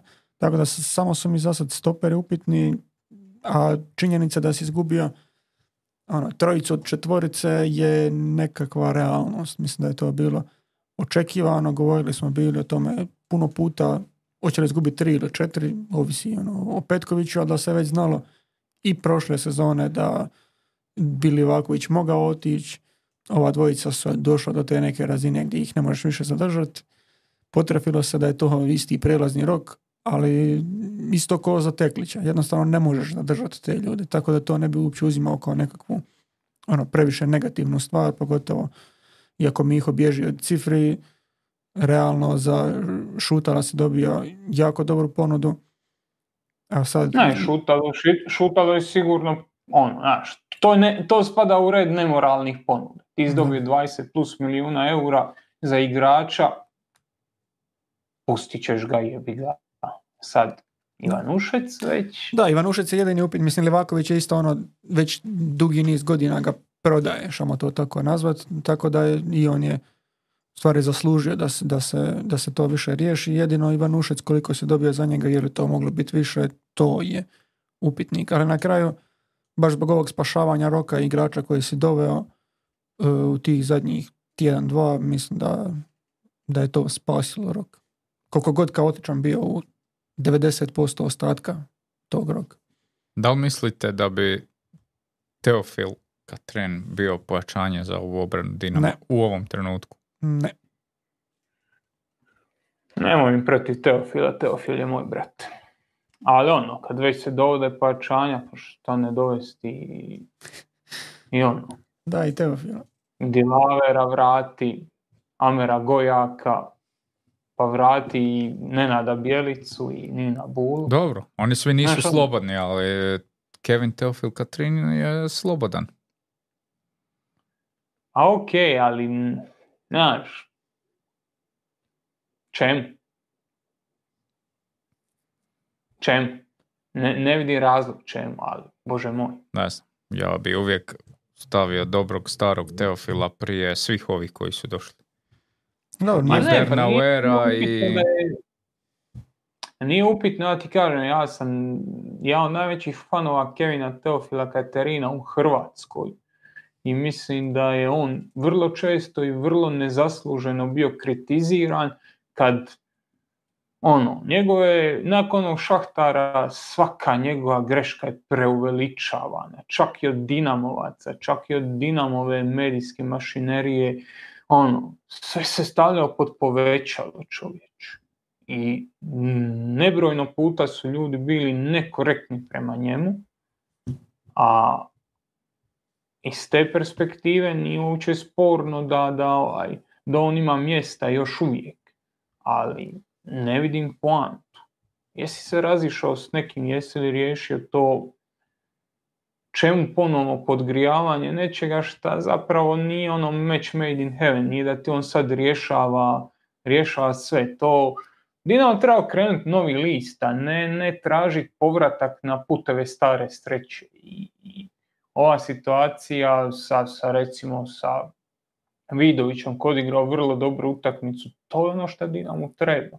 Dinamo treba neko novi ko će biti nositelj, a ne sad hoćemo Leovca vratiti, hoćemo vratiti uh, Dilavera i Kevina Teofila pa da imamo čitavu obranu koja je igrala protiv Atalante.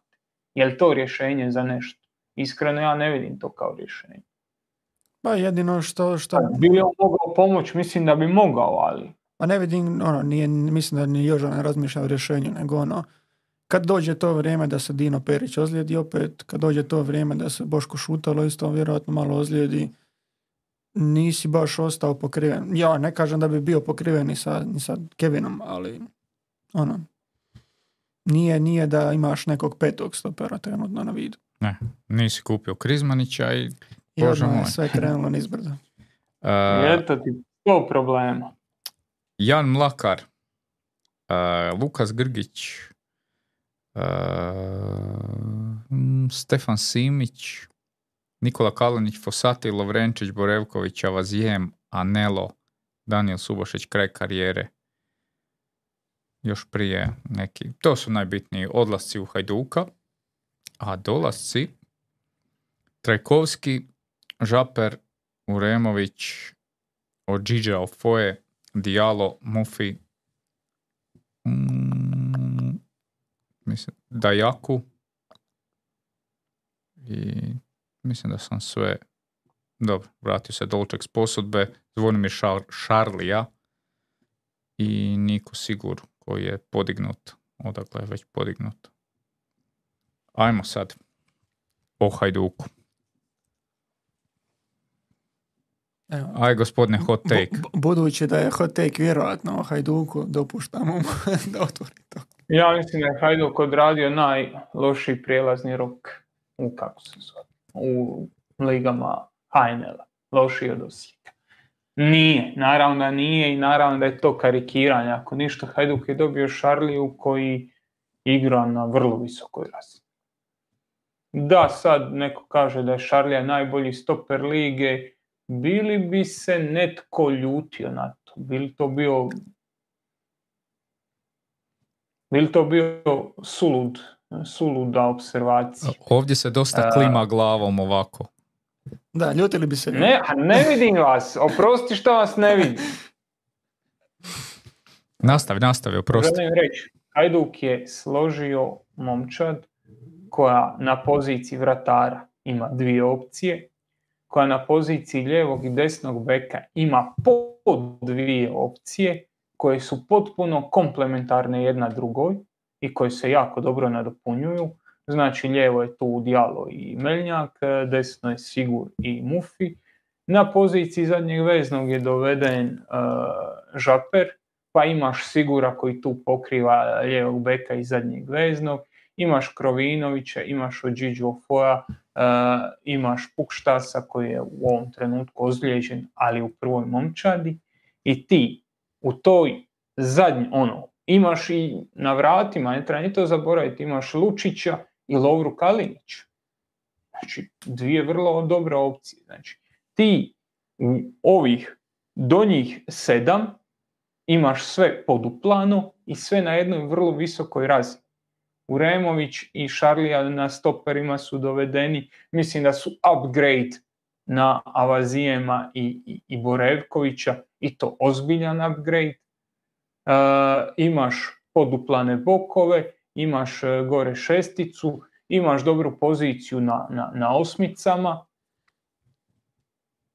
i onda dođeš u situaciju da ti na krilima i na deseci i u napadu, a imaš jednog i po igrača.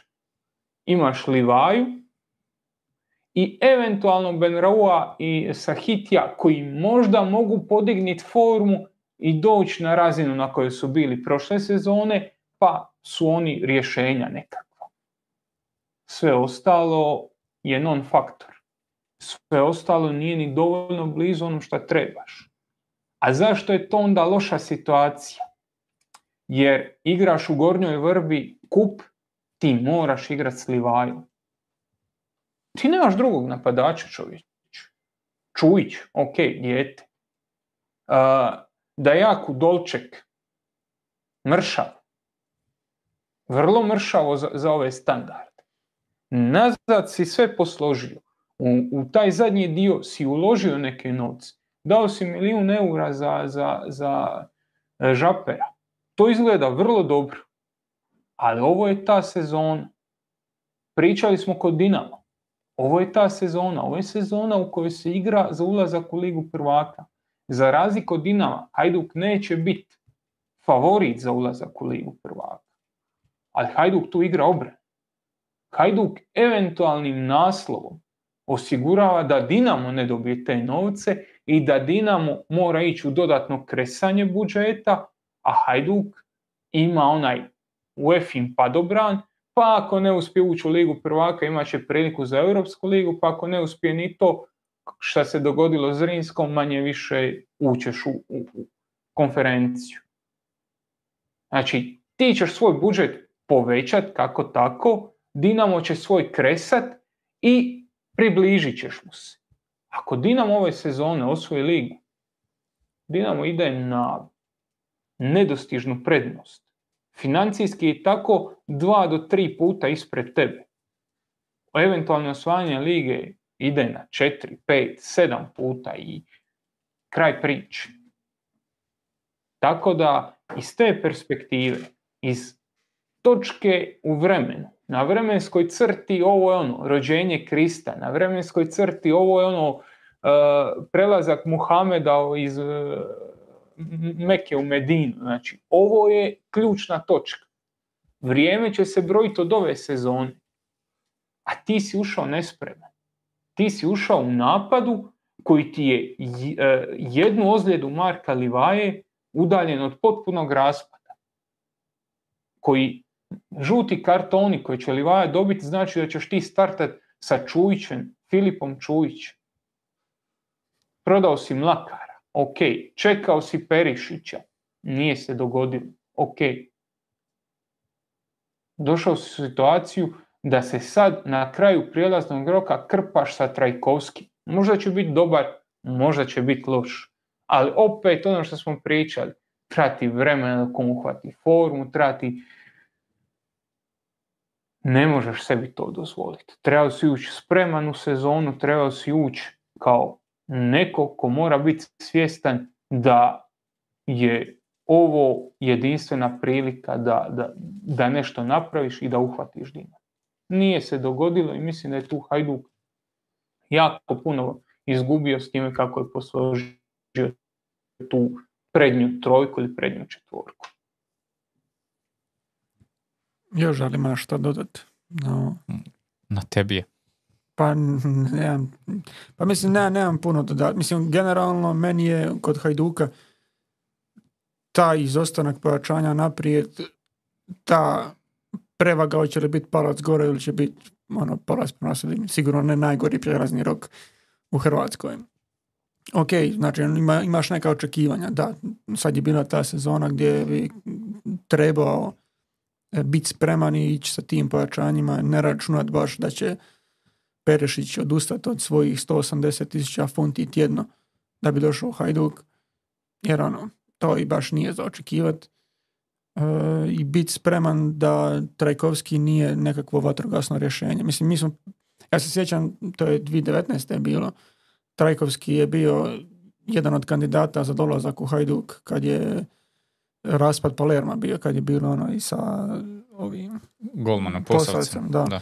Posavcem. On je tada bio igrač koji bi bio sigurno pojačanje. U ovom trenutku ja nemam pojma u kojem je on, kojem je on stanju. Je četiri godine kasnije. Nije ni on više baš mlad igrač. Sad, hoće li on biti pojačanje, ono što Miho kaže, možda bude, možda ne bude. Nekako vatrogasno rješenje je, ali opet došao se u situaciju u kojoj je tipa, na primjer, i Osijek. Osijek isto nema baš rotaciju gore naprijed. Tipa, ostani bez mjere, za šta, šta ćeš ti? Nema nikakve zamjene za mjere, za i ono, A mogu, mogu ti proturječiti ako nije problem. ma, uvijek. Evo te posjet, ima više rješenja naprijed nego Hajduk. Ne, ja, ja govorim za mjere. Let, eh, let Lovrić Kuk.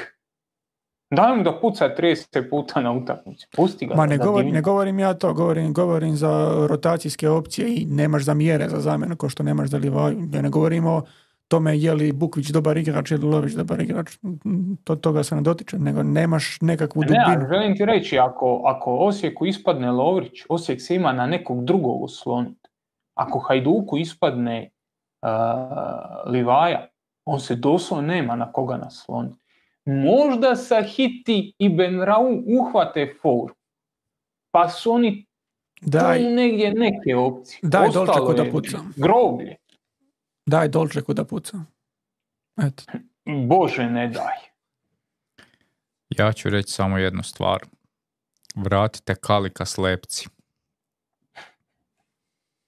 Pa Vratili smo ga slepče, vratit ću ga tebi. E, Kalik, e, pazi, Kalik je nama opcija Pazi. za osmicu, šta? pa šta- Odlična opcija. E, viš, izvoli, možeš nastaviti. Sad mi se već sviđaš. Odlična opcija za trećeg veznog, četvrtog, petog, aj nek je sedmi, nije bitno. Sad se već zakapaš. Uh, ali hoćete reći, Hajduk je uložio 500 tisuća eura u Fera prije šest mjeseci, jer ono, kao što smo gledali nekako rijeku, ne sad nužno ovaj prijelazni rok, nego u sklopu od kad je došao, od kad je došao uh, Jakir, pa onda od kad je otišao Palikuća zapravo kako se to sve razvijalo, pa gledaš to ono, zadnjih devet mjeseci kod cijelin. Hajduk je u zadnjih devet mjeseci uložio 500 tisuća eura u e, stopera, uložio je milijun u zadnjeg veznog, uložio je ne znam koliko već u, u, u- Kalika. Platio se nekakvu odštetu za njega, nije sad to ništa astronomsko, ali uložio si nešto u ta tri igrača. S druge strane, na lijevom krilu ti igra Dolček, koji nije ni, odnosno, di Dolček igra, na- nek je na desno, ne, nek igra, pizdi svoje matere, svejedno. Uh, hoću ti reći, slabo, jako slabo što se tiče opcija u prvoj liniji. Uložio si nekakve novce u zadnji, u tih osnovu, u tu, u tu obranu i to dobro izgleda i to tu imaš opcije, a- ali ne znači to baš puno ako nemaš neko ako će skinuti malo tereta sa, sa Livaje. I nije lako skinuti teret s Livaje. To neko krilo koje dolazi mora biti komplementarno onome što radi Livaje. Teško je naći tog igrača, ali se ne smiješ dovesti u situaciju da kad Mlakar ode, da ti nemaš nikoga tu. I da Trajkovskog dovodiš na osmo kolo.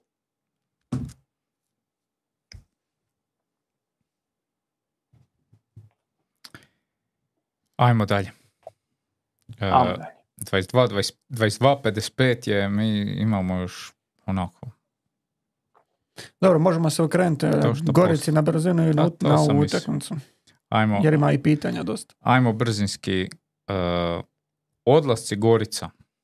To moraš na pamet znati. A, dobro, sad. Pametan piše, znaš već.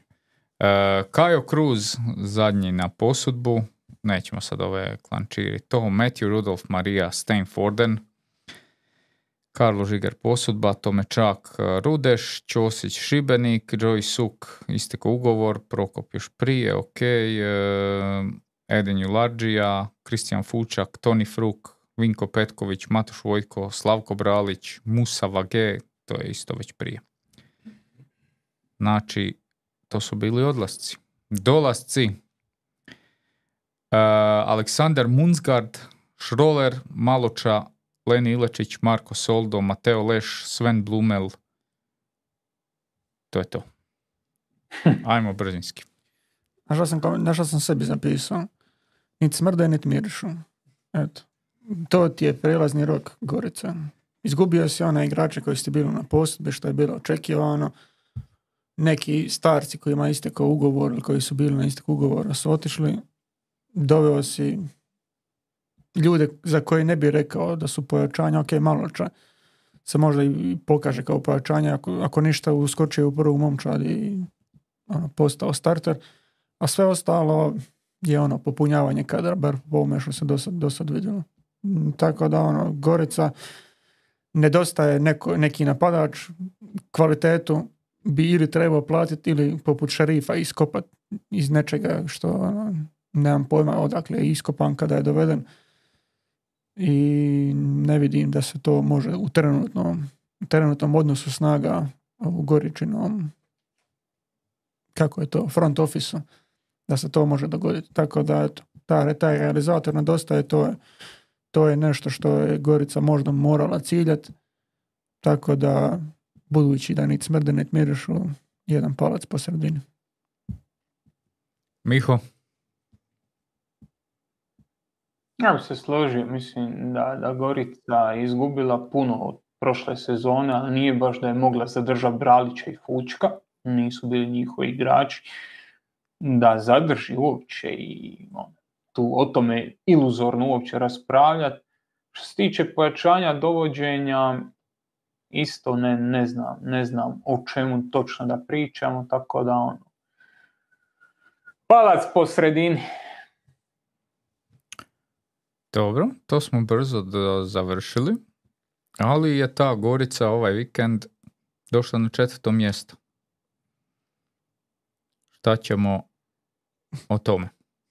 Mislim, ja neću niš pa sad, izvolite. Znaš, Koji će prvi? Znaš na šta me posjećava utakmica iz, iz Hajdukove perspektive? Na onu koju su igrali protiv Rudeša.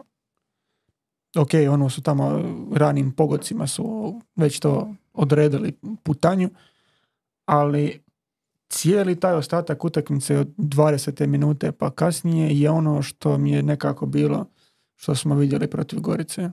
Jer ono, čak, čak i protiv Rudeša mislim da su imali manje od 50% lopte. Protiv Gorice je to bilo još izraženije. Uh, sad to nisam siguran, ali sigurno nije bilo na ono, neku, neku dominaciju Hajduka. Rudeš im je stvorio isto dosta, dosta prilika i nekako smo to, ali i utakmicu nakon toga, mislim da je Varaždin bio, smo označili kao one utakmice koje Hajduk je dozirao i pobjedio na, na, na razini one bijeličine, bijeličnog dinama, ono 1-0, mirno do kraja, nema, nema strke.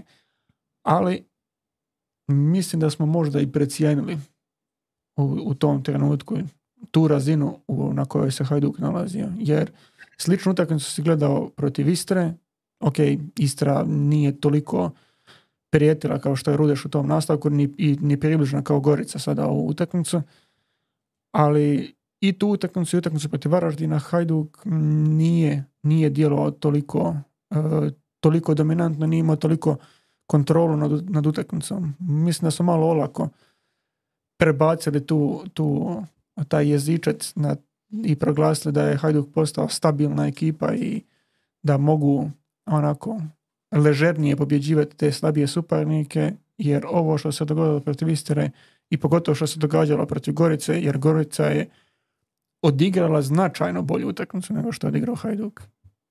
Jer mislim da to treba naglasiti, da Hajduk nije bio e, na, na, razini pa, Gorice.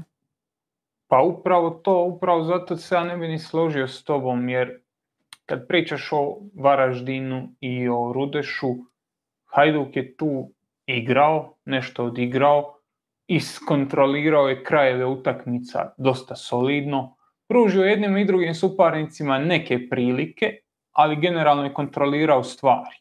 govor tijela je bio dobar, plan igre je bio jasan protiv Gorice i na kraju kraja prvo poluvreme protiv Istre. Ista stvar. Hajduk je u prvom vremenu protiv Istre bio dobar, konkretan, stabilan, imao je plan igre i dolazio u situaciju. Protiv Istre u prvom poluvremenu Hajduk ima 3-4 situacije za gol. Protiv Gorice nema ništa. Govor tijela je loš, praktički od prve minute govor tijela loš, negativan. E, pokušaj presinga smiješni, dožalosni, kako ko voli pogledat. E, meni se ovaj, meni se sestra udavala ovaj vikend. Pa onda jučer ima nekakav ručak i ja sam jutro gledao utakmicu u snimci, znajući koji je rezultat, ja sam se svejedno uspio iznervirati. A zna sam rezultat, zna sam da je loše. Sve mi je bilo jasno. I svejedno si se uspio iznervirati kad Livaja i Ođiđa kreću u nekakav nazovi pressing, a oko njih ovako kad se okreneš možeš malo, malo manji avion parkirati. Tako da ono, iz, iz te perspektive ja mislim da to nije baš usporedivo jedno s drugim. Jer i protiv Varaždina i protiv Rudeša i ta prva polovica utakmice protiv Istre su bile dobre utakmice. Tu si stvarno kontrolirao stvari.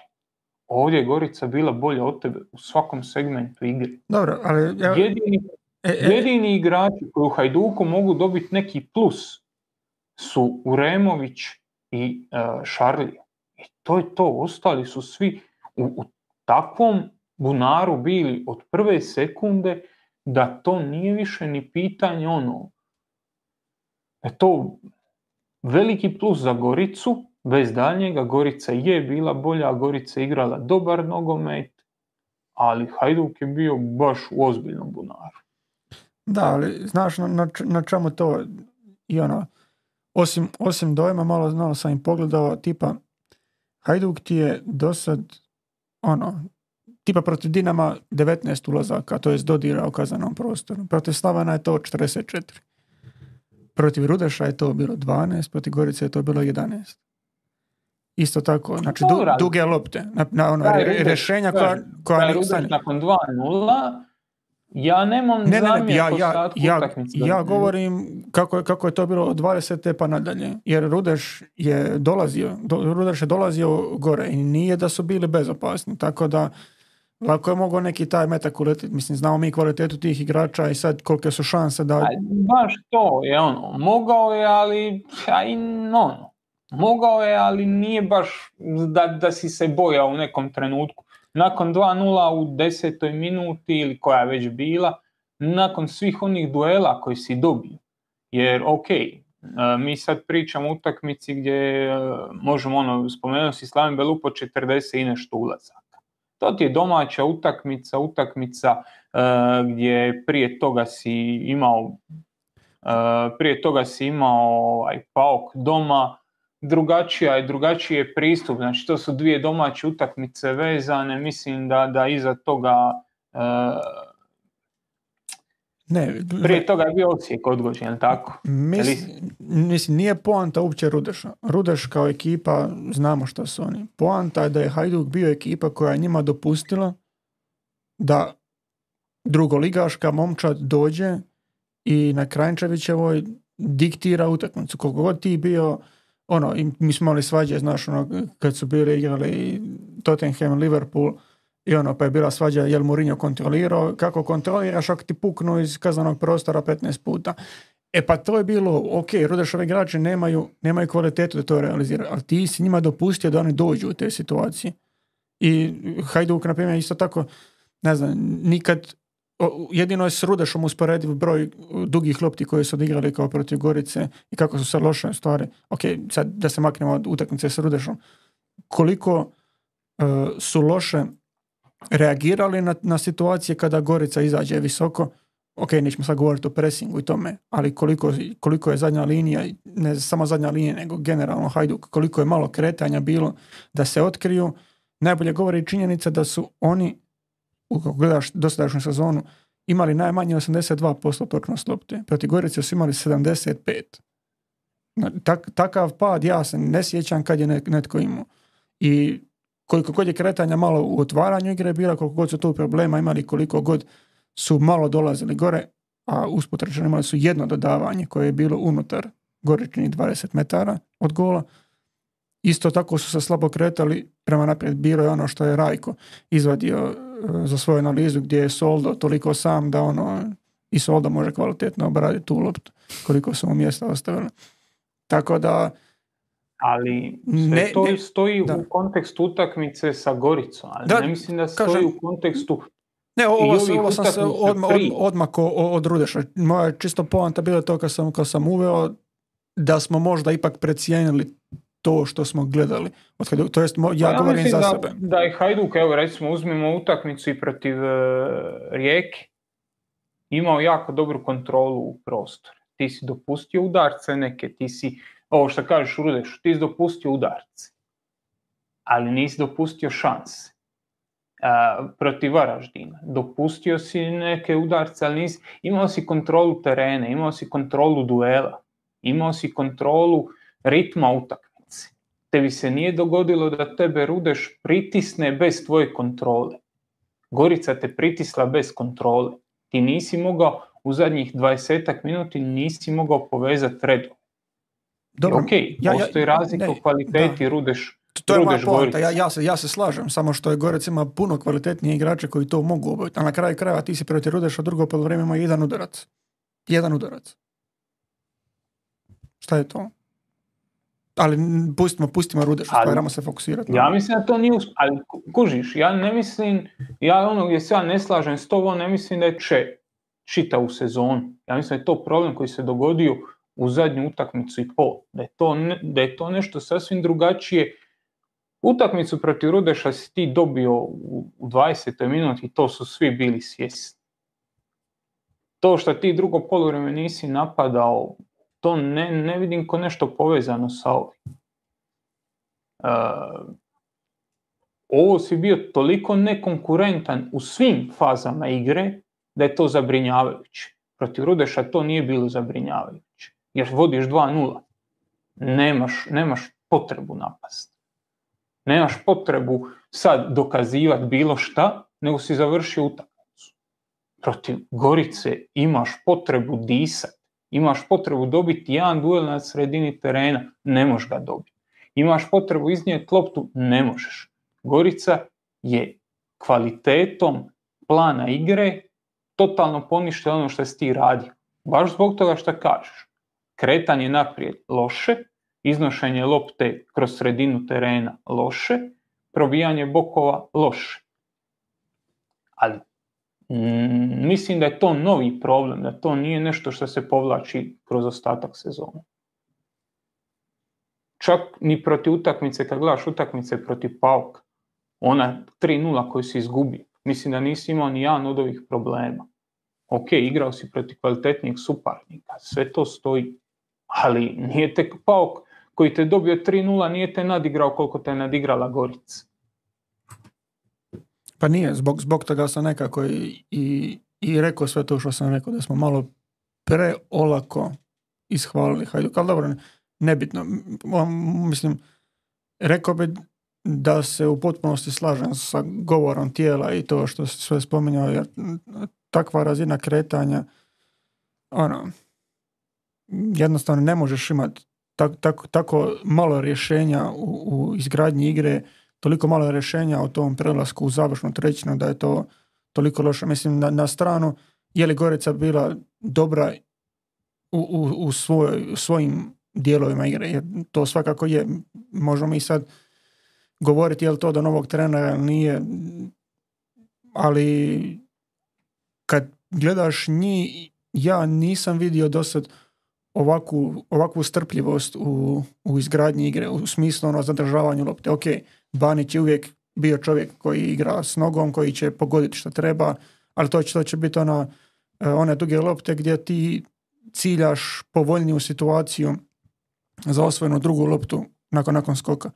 U ovoj utakmici mislim da je bilo x tih proigravanja koji ti dođu uh, do beka ili do solda, do solde u među liniji gdje si točno raz, proigrao e, kroz e, Hajdukovu, Hajdukovu liniju. Sad, ako je to, sumnjam da je to isplanirano tako, ja vjerujem da su oni sami skužili u stvari kakva je situacija na terenu, da, da mogu na taj način izaći i to je nešto u stvari što smo vidjeli drugačije od Gorice, barem što, što se mene tiče.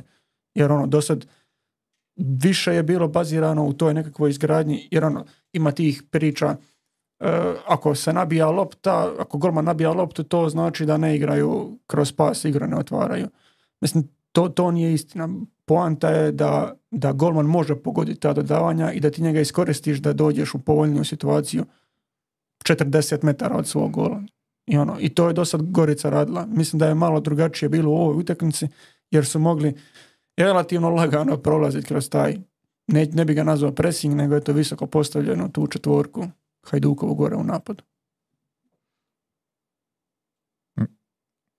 Aj, aj, ja bi jednom rečenicom rekao da najveći, najveća promjena što se Gorice tiče dolaskom novog trenera je upravo to razmišljanje korištenja vremena na lopti, tajminga dodavanja i možda navlačenja.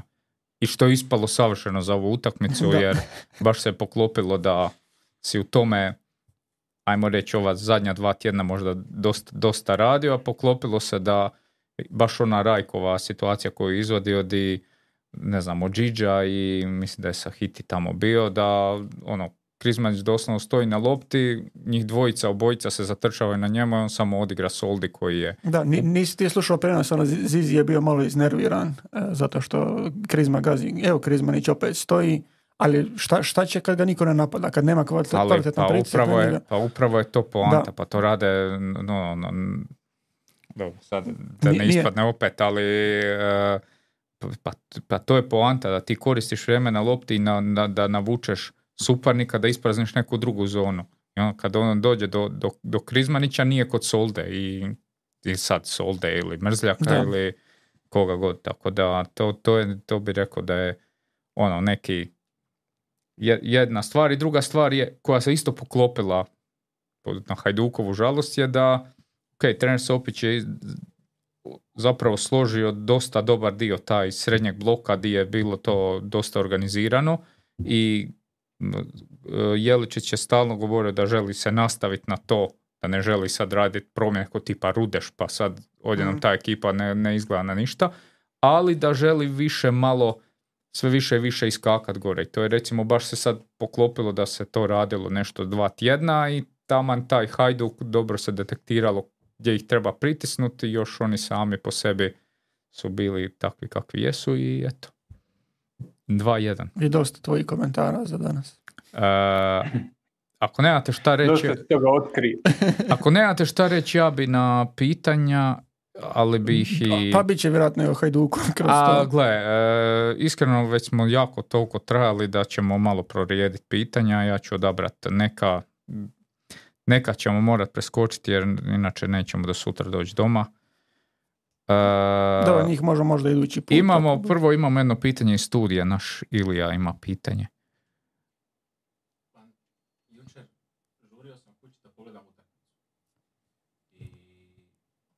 Možete dati ili mikrofon da se daj, Anđelo, digni ovaj slider, taj. Da, da, digni ga gore. Ajde sad. Ajde, Ilija. Malo približi. Ne, slabo. Mislim da nije, da nije to taj. A čekaj, ja ću ga uključiti. Joža ti sam. Ajde Joža, prošite. Jer ako ga ne čuje, ne čuje ga ni svi drugi ljudi. Da. Je li ti sad bolje? E, sad je odlično. Sada. Može, sad je dobro. Ovaj, ne, jučer što me zasmetalo, idem kući i dođem kući u 16.58 i kada čekam bar da se biraju strane, vidim Zizje kako komentira djevojka na trvinama. I, pa ne ja mislim... on to. I, I to ovaj... te smeta, jel? I to te smeta. I ja mislim u 17.02 ili 17.03 su igrači izašli tek iz tunela tamo. Znači to te još nekih dvije minute dok oni dođu na, na polovicu i ja mislim utakmica je krenula u 17.05, 17.06. I pošto si ti sad tu, nije samo Gorica, to sam jučer i stavio na, na stranicu, nije samo ri- riječ o Gorici, nije samo jučer, nije samo ovaj, ta utakmica, nego ja mislim da nema utakmice koje ove sezone, pa i prošle sezone nije kasnila. I to me zanima kako to jedna organizacija kao HNS, kao i, i sponzori i svi koji su uključeni u TV prava, da, da se stane tome na kraj i ne znam je li sad treba tu kažnjavati ili, ili što je sve tu moguće, ali tu ima ugovori, imaju, tu se vrte novci. Em, ti eto, pokušaju dati neki odgovor ovaj, iz prve ruke zašto se kasni kod vas, je li do vas, je li do igrača, je li do sudaca, ili kako se dođe do toga? A, tema koju si rekao je dosta aktualna jer je u, z- u zadnje vrijeme i ovaj e, HNS bili su neki dopisi i prijetilo se raznim e, e, kaznama, klubovima i tako to. E, HNS to gleda na način da ruka, utakmicom u vremenom utakmice rukovodi sudac. To je, to je jasno. I početak i sve rukovodi sudac. Međutim, HNS pere ruke od toga da su oni odgovorni šta se kasni. Onda oni dođu, postoji taj odbrojavanje prije utakmice koje ti nekad zaljepe, nekad ne zaljepe. Recimo na ovu utakmicu mi nismo to dobili u slačionicu. Ko bi to trebao napraviti? Opet niko ne zna. I dođe sudac, svaki put kaže morate biti toliko i toliko prije u slačionici. I mi smo bili i u zadnje vrijeme, znači mi smo, eh, ja imam, evo kako snimam, mi smo otišli 20 minuta prije utakmice natrag, jer su suci zvali. I mi smo imali situacije već dva puta u, u Gorici da su obje ekipe spremne u tunelu, sudaca nema. Ali oni kažu da to, nisu, da, da to nije njihova odgovornost. A treća stvar, oni naprave recimo isti rundown, ako pogledaš e, prošlo kolo našu utakmicu s Rudešom, ekipe su bile vani dvije minute prije početka. I onda, e dajte im malo loptu da se dodaju. Onda se oni dodaju. Zamislite te, te, te. Zašto? Zato jer gospoda naprave isti rundown za Kranjčevićevu i za Goricu. U Kranjčevićevoj izdješ iz slačionice, u tunelu si i na terenu si, to, to ti je 30 sekundi. A u Gorici imaš hoda dvije minute. Neko napravi isti rundown. I tako da te stvari jednostavno, ono, velim, klubovima se sad prijeti kaznama, ja ne znam šta bi mi više trebali napraviti nego na vrijeme staviti igrače da stoje u, u mi, mi sad e, čak je rekao naš e, fitness trener da, da će ih on zagrijavat još jednom kad iziđu. Znači doslovno 20 minuta stoje, dođu, dođu tu nas stoje i onda dođe dopis, e vi ste krivi što nije počela utakmica. Ja ne znam kako, kako bi bili krivi. Tako da mislim da će na razini UEFA postoji čovjek koji rukovodi utakmicom, dođe i nema tu. Mislim na razini UEFA, na bilo kojem, tako i ovdje mislim da HNS mora, ako postoji delegat utakmice, zašto on ne bi rukovodio time, da, ali on ne žele tu odgovornost. I trenutno, ono, svi ciljaju jedan od drugog. HNS cilja u klubove, klubovi ciljaju HNS, suci ove, oni one i trenutno ti je tako. Ja da sam HT, ja bih rekao nema rate prava dok ne budu utakmice počele kako treba. Ali ja nisam. Toliko o tome. Da. Ajmo da. I sve riješio time ne dam pare. Pa ne, pa to, to je naj, naj, naj, Najbolnije. to je uvijek ide tako i to se brzo riješi tako. Ajde, evo sad tu još ima, ajde kad smo već na tome, e, pitanje za Jožu Gabal kaže zašto Gorice ne izgrade nešto korisno umjesto one vječno prazne tribine, kemijski WC i bla bla bla. Dobro.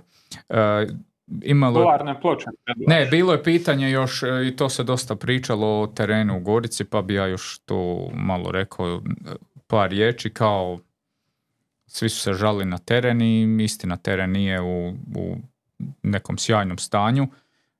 Zašto nije u sjajnom stanju? Zato jer nakon one za- zadnjeg e, toplinskog vala jednostavno ono koliko god se poljevalo ili nešto trava se jednostavno počela sušiti.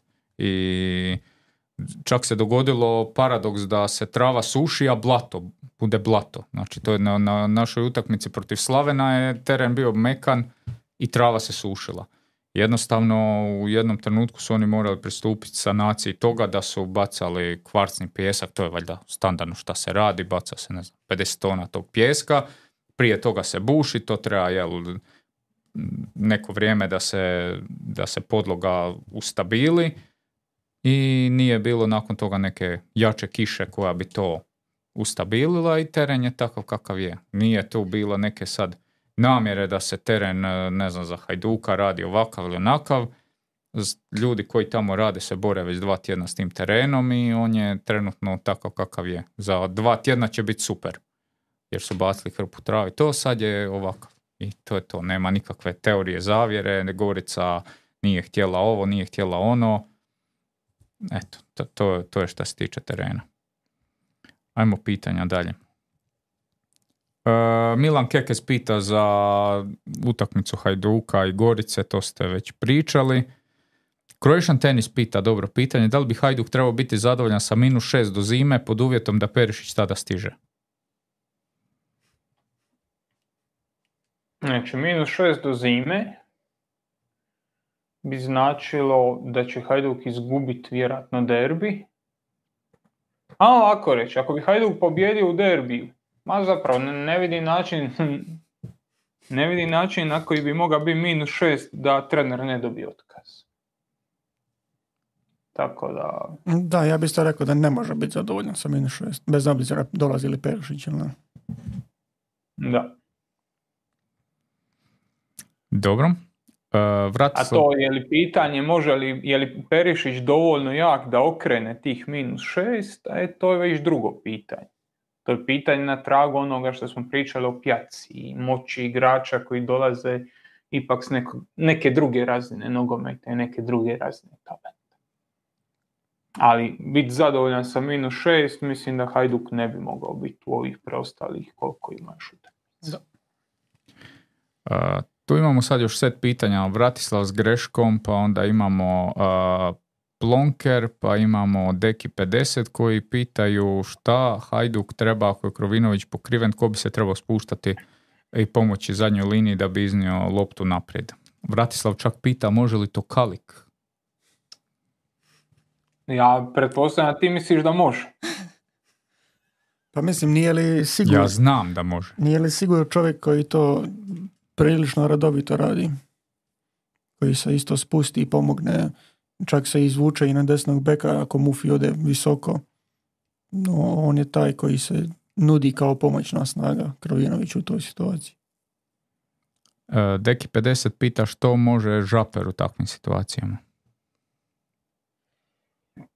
Pa mislim da je Hajduk sa Žaperom bio na zadnjem veznom ili kako god e, opremljen da igra, zapravo da opet otvara napade s trojicom u zadnjoj liniji. I da taj treći bude Žaper, a ne Krovinović kao što je zadnjih par utakmica. Da, jer bekovi ti onako idu visoko, a Krovinovića ovako gubiš u onoj fazi gdje je on taj konektor između završne trećine i te sredine terena. Dobro, Sniper 16 Gaming se nastavlja na slična pitanja, ali on problematizira poziciju Leke i Nikoličiusa. Što mislite o, njihovom, o sigurnosti njihovih pozicija? Pa ja mislim da je glupo smjenjivati trenere i, i ove sportske direktore, ono što sam rekao i za Tomasa. Šta si ti dobio kad nekoga smijeniš? Evo, prošle godine si imao Leku u krizi, dao si mu situaciju da se izvuče iz govana i vidi čuda on se izvukao. Bili neki drugi trener bio bolji, bili neki drugi trener bio loši, ne znam. Vjerojatno ima i boljih i loših trenera od Leke, ali kad si mu dao priliku da nešto napravi, vidi vraga, on je napravio nešto. Bila je situacija da ga se prošle godine potjera prvi trećeg. Nije Hajduk nije izgledao dobro, gubio je, gubio je bodove, e, prosipao je ono, protiv lokomotive je bilo grozno. Čovjek se, on, čovjek se sastavio do, do momčad u, u, u, niz pobjeda od kraja prošle sezone do, do, do, do, to je, do, do te istre. I sad, nakon dvije utakmice bi ga opet jerali. Hajduku dolazi težak raspored, Hajduku ima da je sad lokomotiva, pa onda ide i Dinamo, i Osijek, i Rijeka i to je prilično, prilično zahtjevno i tu će trebati uzimati bodove. I Hajduk ne može izgledati ovako kako izgledao prije. Ali u životu se stvari vrlo brzo mijenjaju. U nogometu se mijenjaju još brže nego u životu. Evo, uzmi primjer Dinamo. E, Dinamo koji je izgubio od Sparte i onda je u Osijeku bio u ozbiljnom kanalu. Da si izgubio tu utakmicu, ova dva tjedna ti ne bi bila ni približno toliko optimistična koliko su ti sad bila. Međutim, tamo si izvukao, dobio si utakmicu, e, došao si u situaciju da ti ova pauza ležerna, da se dobro radi, da je, da je pozitivna atmosfera, e, ti igrači koji si doveo na čelu sa, sa, na čelu sa Vidovićem su ti pokazali da, da na njih možeš računati. Produžio si ugovor sa Petkovićem, doveo si Ademija i jedan put cvjeta pozitiva. Cvjeta tisuću cvjetova, kako se to kaže. u Hajduku se dogodila suprotna stvar. Imao si dobru atmosferu, imao si to prvo polovreme protiv Istre za koje ja stvarno mislim da je dobro odigrano, da tu nemaš neke zamjerke.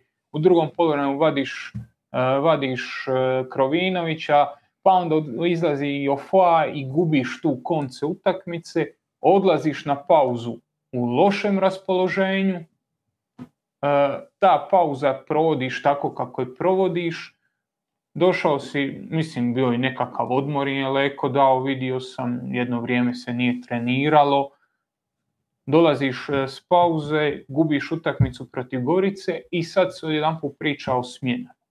Hoću reći, imaš ta tri vezana derbija, dobiješ prvi inercijom, vrlo lako dobiješ druga dva. Samo na inerciju, na nekakvu pozitivan momentum koji se stvara. I to nije nešto što se u nogometu treba pocijeniti. Da, da var soba ne sudi onaj penal na, na, na e, Periću ili bila je situacija, mislim, protiv, e, da je bio Kapulica ili Vaja, ono, gdje isto postoji kontakt noge i noge, odnosno Kapulica promašuje loptu, pogađa Livaju nogu, Livaja pada, po meni nije penal, da, da odmah to očistimo. Da ti tu sudi penal, dobiješ utakmicu i kao sad je sve pozitivno. Nije, ali to se vrlo brzo mijenja i zato smjene trenera i priče o tome, mislim da to... Ja se time ne želim baviti. Dobro. Mm, di sam stao? E, nedovoljan intenzitet kontakta pita. Što mislite o ideji da jedan od kriterija za ostanak u HNL-u bude minimalni broj prosječno prodanih ulaznica za sektor domaćih navijača? Trenutno se ničim ne motivira klubove da ne miraju stvaraju simpatizere ili navijače. Grozno je gledati scene s nekih utakmica.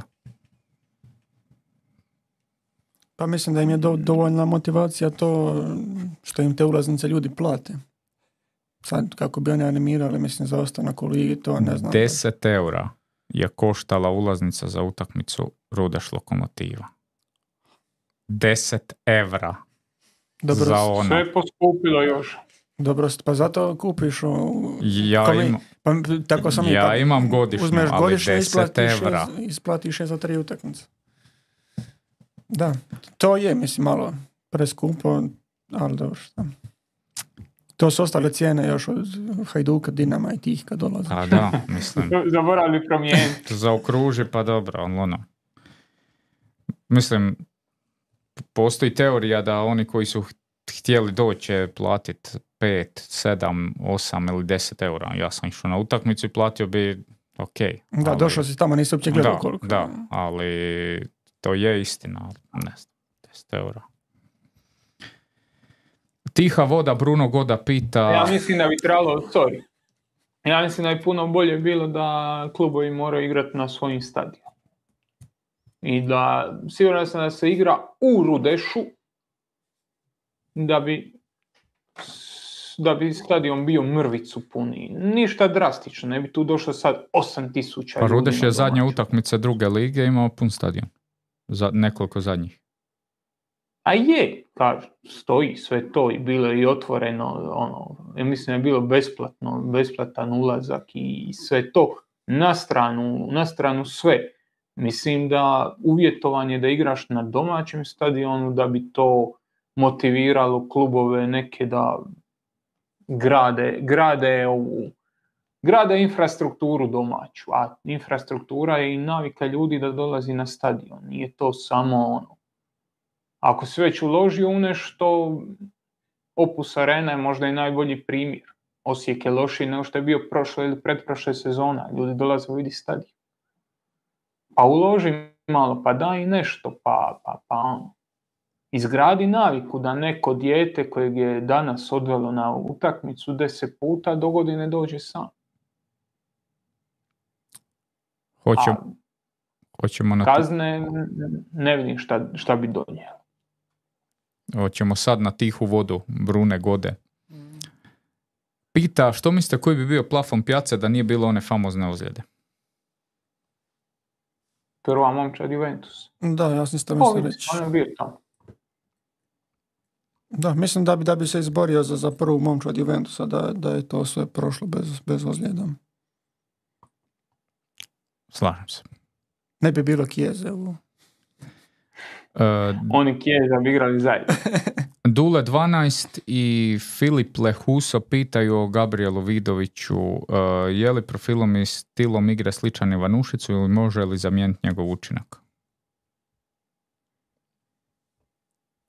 Pa mislim, stil igre, sad je li bliži Baturini ili je bliži Ivanušecu, šta ja znam, ali mislim da, da u toj igri jedan na jedan može ponuditi ono što je Ivanušec nudio, da mu igra na krilu nije strana, iako mislim da i on više ono, centralno orijentiran, je ono ofenzivni vezni, ali da, da je Dinamo u njemu dobio, bar po što je pokazao, dobru opciju uh, u dijelu onoga što Ivanušec, Ivanušec davao.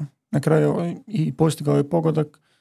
Mislim da je bio vrlo opasan u tim situacijama jedan na jedan, da je dobro kombinirao već u ovom trenutku sa suigračima, tako da za sad pogodak.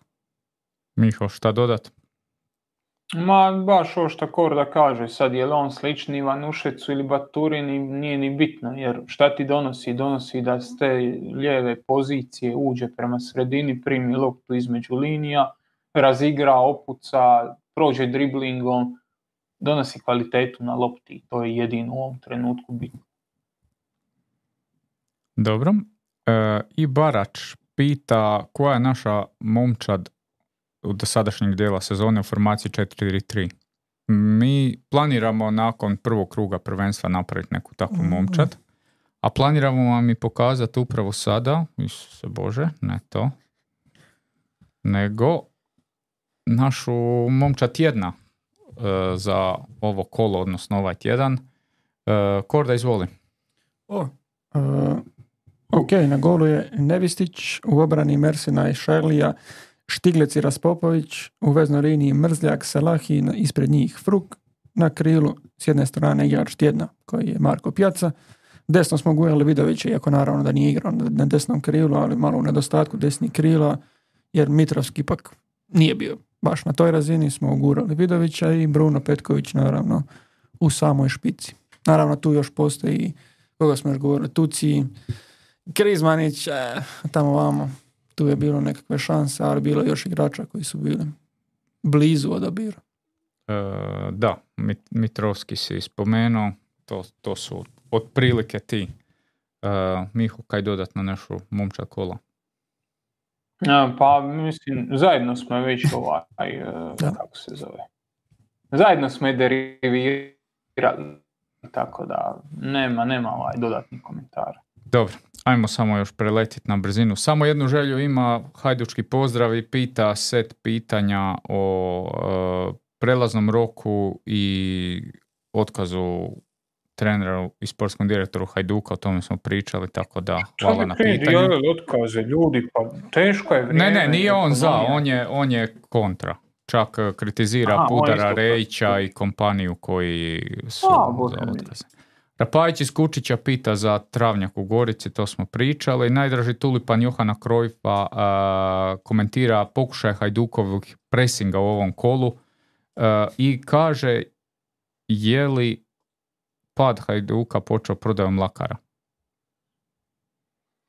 Pa ja mislim da to i kako ima veze, jer pričali smo o krilima, teško je, nadopunje, teško je naći krilo koje može biti kompatibilno sa, uh, sa Livajom. Znači ti kad tražiš krilo, ne treba ti neko ko ulazi unutra i sudara se s Livajom, treba neko ko će mu napast leđa, ko će iskoristiti prostor koji on stvori, ko će napast dubinu, to je sve Mlaka radio. Kad pričamo o Hajdukom pressingu, a on priča o tome koliko je Mlaka radio. Koliko ste, evo, nećeš ti priznat, ali koliko ste vi promijenili pristup i koliko ste iskorištavali tamo lijevu stranu Hajdukove obrane sada, a koliko bi to radili da je Mlakar I koliko je Mlakar radio razlike u tim obrambenim zadacima.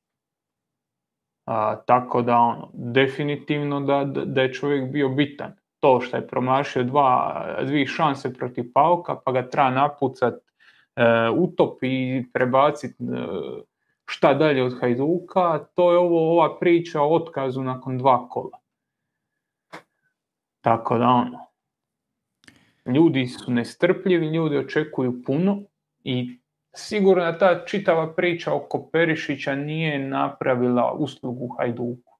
Jer kao, čeka se Perišić, pa ima šanse, pa nema šanse, pa bilo koga da dovedeš poslije Perišića je malo naš, ostavlja neki malo gora kokus. Tako da to je sigurno faktor koji igra ulogu. Ja sam vrlo velik poštovatelj lika i dijela Jana Mlakara i mislim da je on radio jako važan posao za, za Hajduk.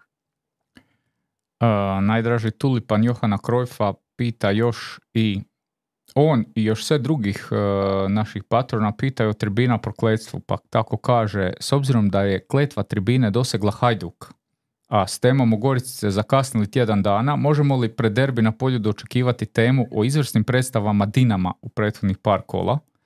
Mihovil Lovpuder također kaže da, e, samo malo da nađem, molim vas da se u budućnosti više kao tema ne uzima pozitivan niz Hajduka.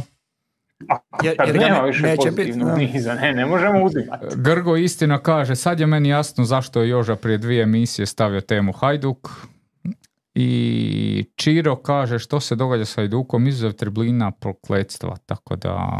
Pa mislim, Dinamo je jedini hrvatski klub u Europi, tako da o Dinamo ćemo sigurno pričati, a sad... Hoće li to donijeti... Isključivo u superlativima. Hoće li to donijeti pozitivne ili negativne rezultate Dinamo, to ćemo vidjeti. Ali isto tako možemo odmah najaviti da ćemo se okrenuti i europskom nogometu.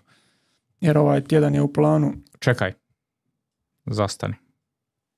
Molim te iz početka da izražemo. Aha, da, možemo u stvari najaviti da je u planu e, ovaj tjedan krenuti sa snimanjem tog videa stranog nogometa. Imamo ovaj ponedjeljkom koji smo svrstali kao domaći nogomet gdje obrađujemo reprezentacije e, i HNL i Hrvatske klubove u Europi. A u stranom nogometu koji je za sad u planu da ide petkom će biti naravno fokus na europskom nogometu. Tako da možemo obećati da ide prvi video ovaj petak. Eto, uh, ovako ćemo još napraviti. Još jedno pitanje ćemo pročitati i onda ćemo još nešto napraviti. Michael Loven i Mačak Dipsi, pozdrav svima, pitanje za Mihu. Je li dalje uvjeren da će Dinamo biti prvak? Vidiš, sad, da jes. Sad najviše. uh, dobro. Sad više nego prošli tjedan. Lakat Rokasa Pukštasa, Grgo Istina, Rođo nosi škare, Ivan HNL for Life, e, Čiro, Eneh, Sudar. To su za pitanja koja ćemo preskočiti. Sačuvati. I odgovorit ćemo ih neki drugi put ili ćemo vas nekako nagra, nešto ćemo vam napraviti jer riknuli smo, majke mi. 23.40 je više se meni ne da nas slušat kamoli Da, inače, još samo da... Izvoli. Dvije, I to dvije stvari imamo još. Aj. Da, ovo smo stvari dobili prije, kad smo, prije par tjedana je to bilo, pa je bilo objavljeno na Instagramu. a u biti dobili smo od Duje, ako se ne varam, e, dres potpisan Hajduka, pročitat ću šta je napisao na poruci, ali evo, čisto da se vidi. E, Ako malo. Potpisan dres svih igrača e, DŠNFK u biti je društvo štovatelja našeg e, Filipa Filipa Krovinovića. Tako da pokrenulo se novo, novo društvo, Stipe Bijuk je zaboravljen, a u, poruci pišem, draga ekipa tribine, šaljemo vam ovaj poklon iz Splita. Nadamo se da vam se sviđa, dre- e, da vam se sviđa dres i molimo Mihu da manje kritizira naše krovije. Nadamo se da će ovaj dres pronaći, da će se ovaj dres pronaći odmah pokraj TV-a. Pozdrav iz Splita od DŠNFK, društvo što našeg Filipa Krovinovića, PS, nadamo se da ćete se i priključiti našem društvu. Neka vas. Ti bolje pamtiš od mene. Kad sam to fri- kritizirao uh, Filipa Krovina? A da, ti si poznat kao društveni kritičar, pa onda to ljudi sve svrstaju pod isto. Kritičar društvenih događanja i Hajduka. Ja sam ovaj, ja, sam, ja od njega imam visoka očekivanja, to je istina. Meni dobro nije dovoljno dobro, mora biti odlično, to je istina. ali Veliki Malo sam, eh, veliki sam poštovatelj. E, Enjoyer. Imamo još neke dresove tu u studiju. Naš e, Jako Sport nam je poslao e, dva dresa Slaven Belupa od Benedikta Mioča. To je Ostalo im u zalihama dok nije promijenio dres, dres ostalo im je u nekim zalihama i u suradnji s našim Milijom i prvom Hrvatskom ligom podijelit ćemo vam te dresove. Ilija će smisliti šta morate raditi. Nešto ćete morat odgovoriti, nešto klikat, nešto vidjet ćemo. I onda najsretniji od vas će dobiti te dresove, poslat ćemo vam ih poštom i eto, samo dijelimo, Eto, samo ljubav. mogao se ostaje jedan dres da nam bude za prvi krug kladionice. Imamo dresova za podijeliti. Najlakše dijelimo dresove, to ćemo lako. A, Da, kladionica isto krenula. ali Miho, taj drugi šta donio? Miho će staviti Sam, samo dobru vibru i malo alkohola. nećemo reći šta je donio, to, to ćemo... Čokoladice je donio Miho, a tebe nigdje. Bananica, A a je. tebe nigdje. Uglavnom, eto, Miho će u srijedu, četvrtak kad već staviti nove parove za kladionicu, tako da Sreda patrone... četvrtak, ali svakako od više od 24 sata prije prve utakmice. Da, i uglavnom, U najgorem slučaju imam 24 sata. da, iduća, iduća, idući video, znači ne ovaj strani nogomet, nego idući ponedjeljak ćemo i staviti tu inicijalnu tablicu nakon dva kola kako, kako stoje patroni. Da. To je to. Jel ko ima nešto dodat? Ne. E, hvala vam na pozornosti i laku vam noć. Ništa, ljudi. Pozdrav.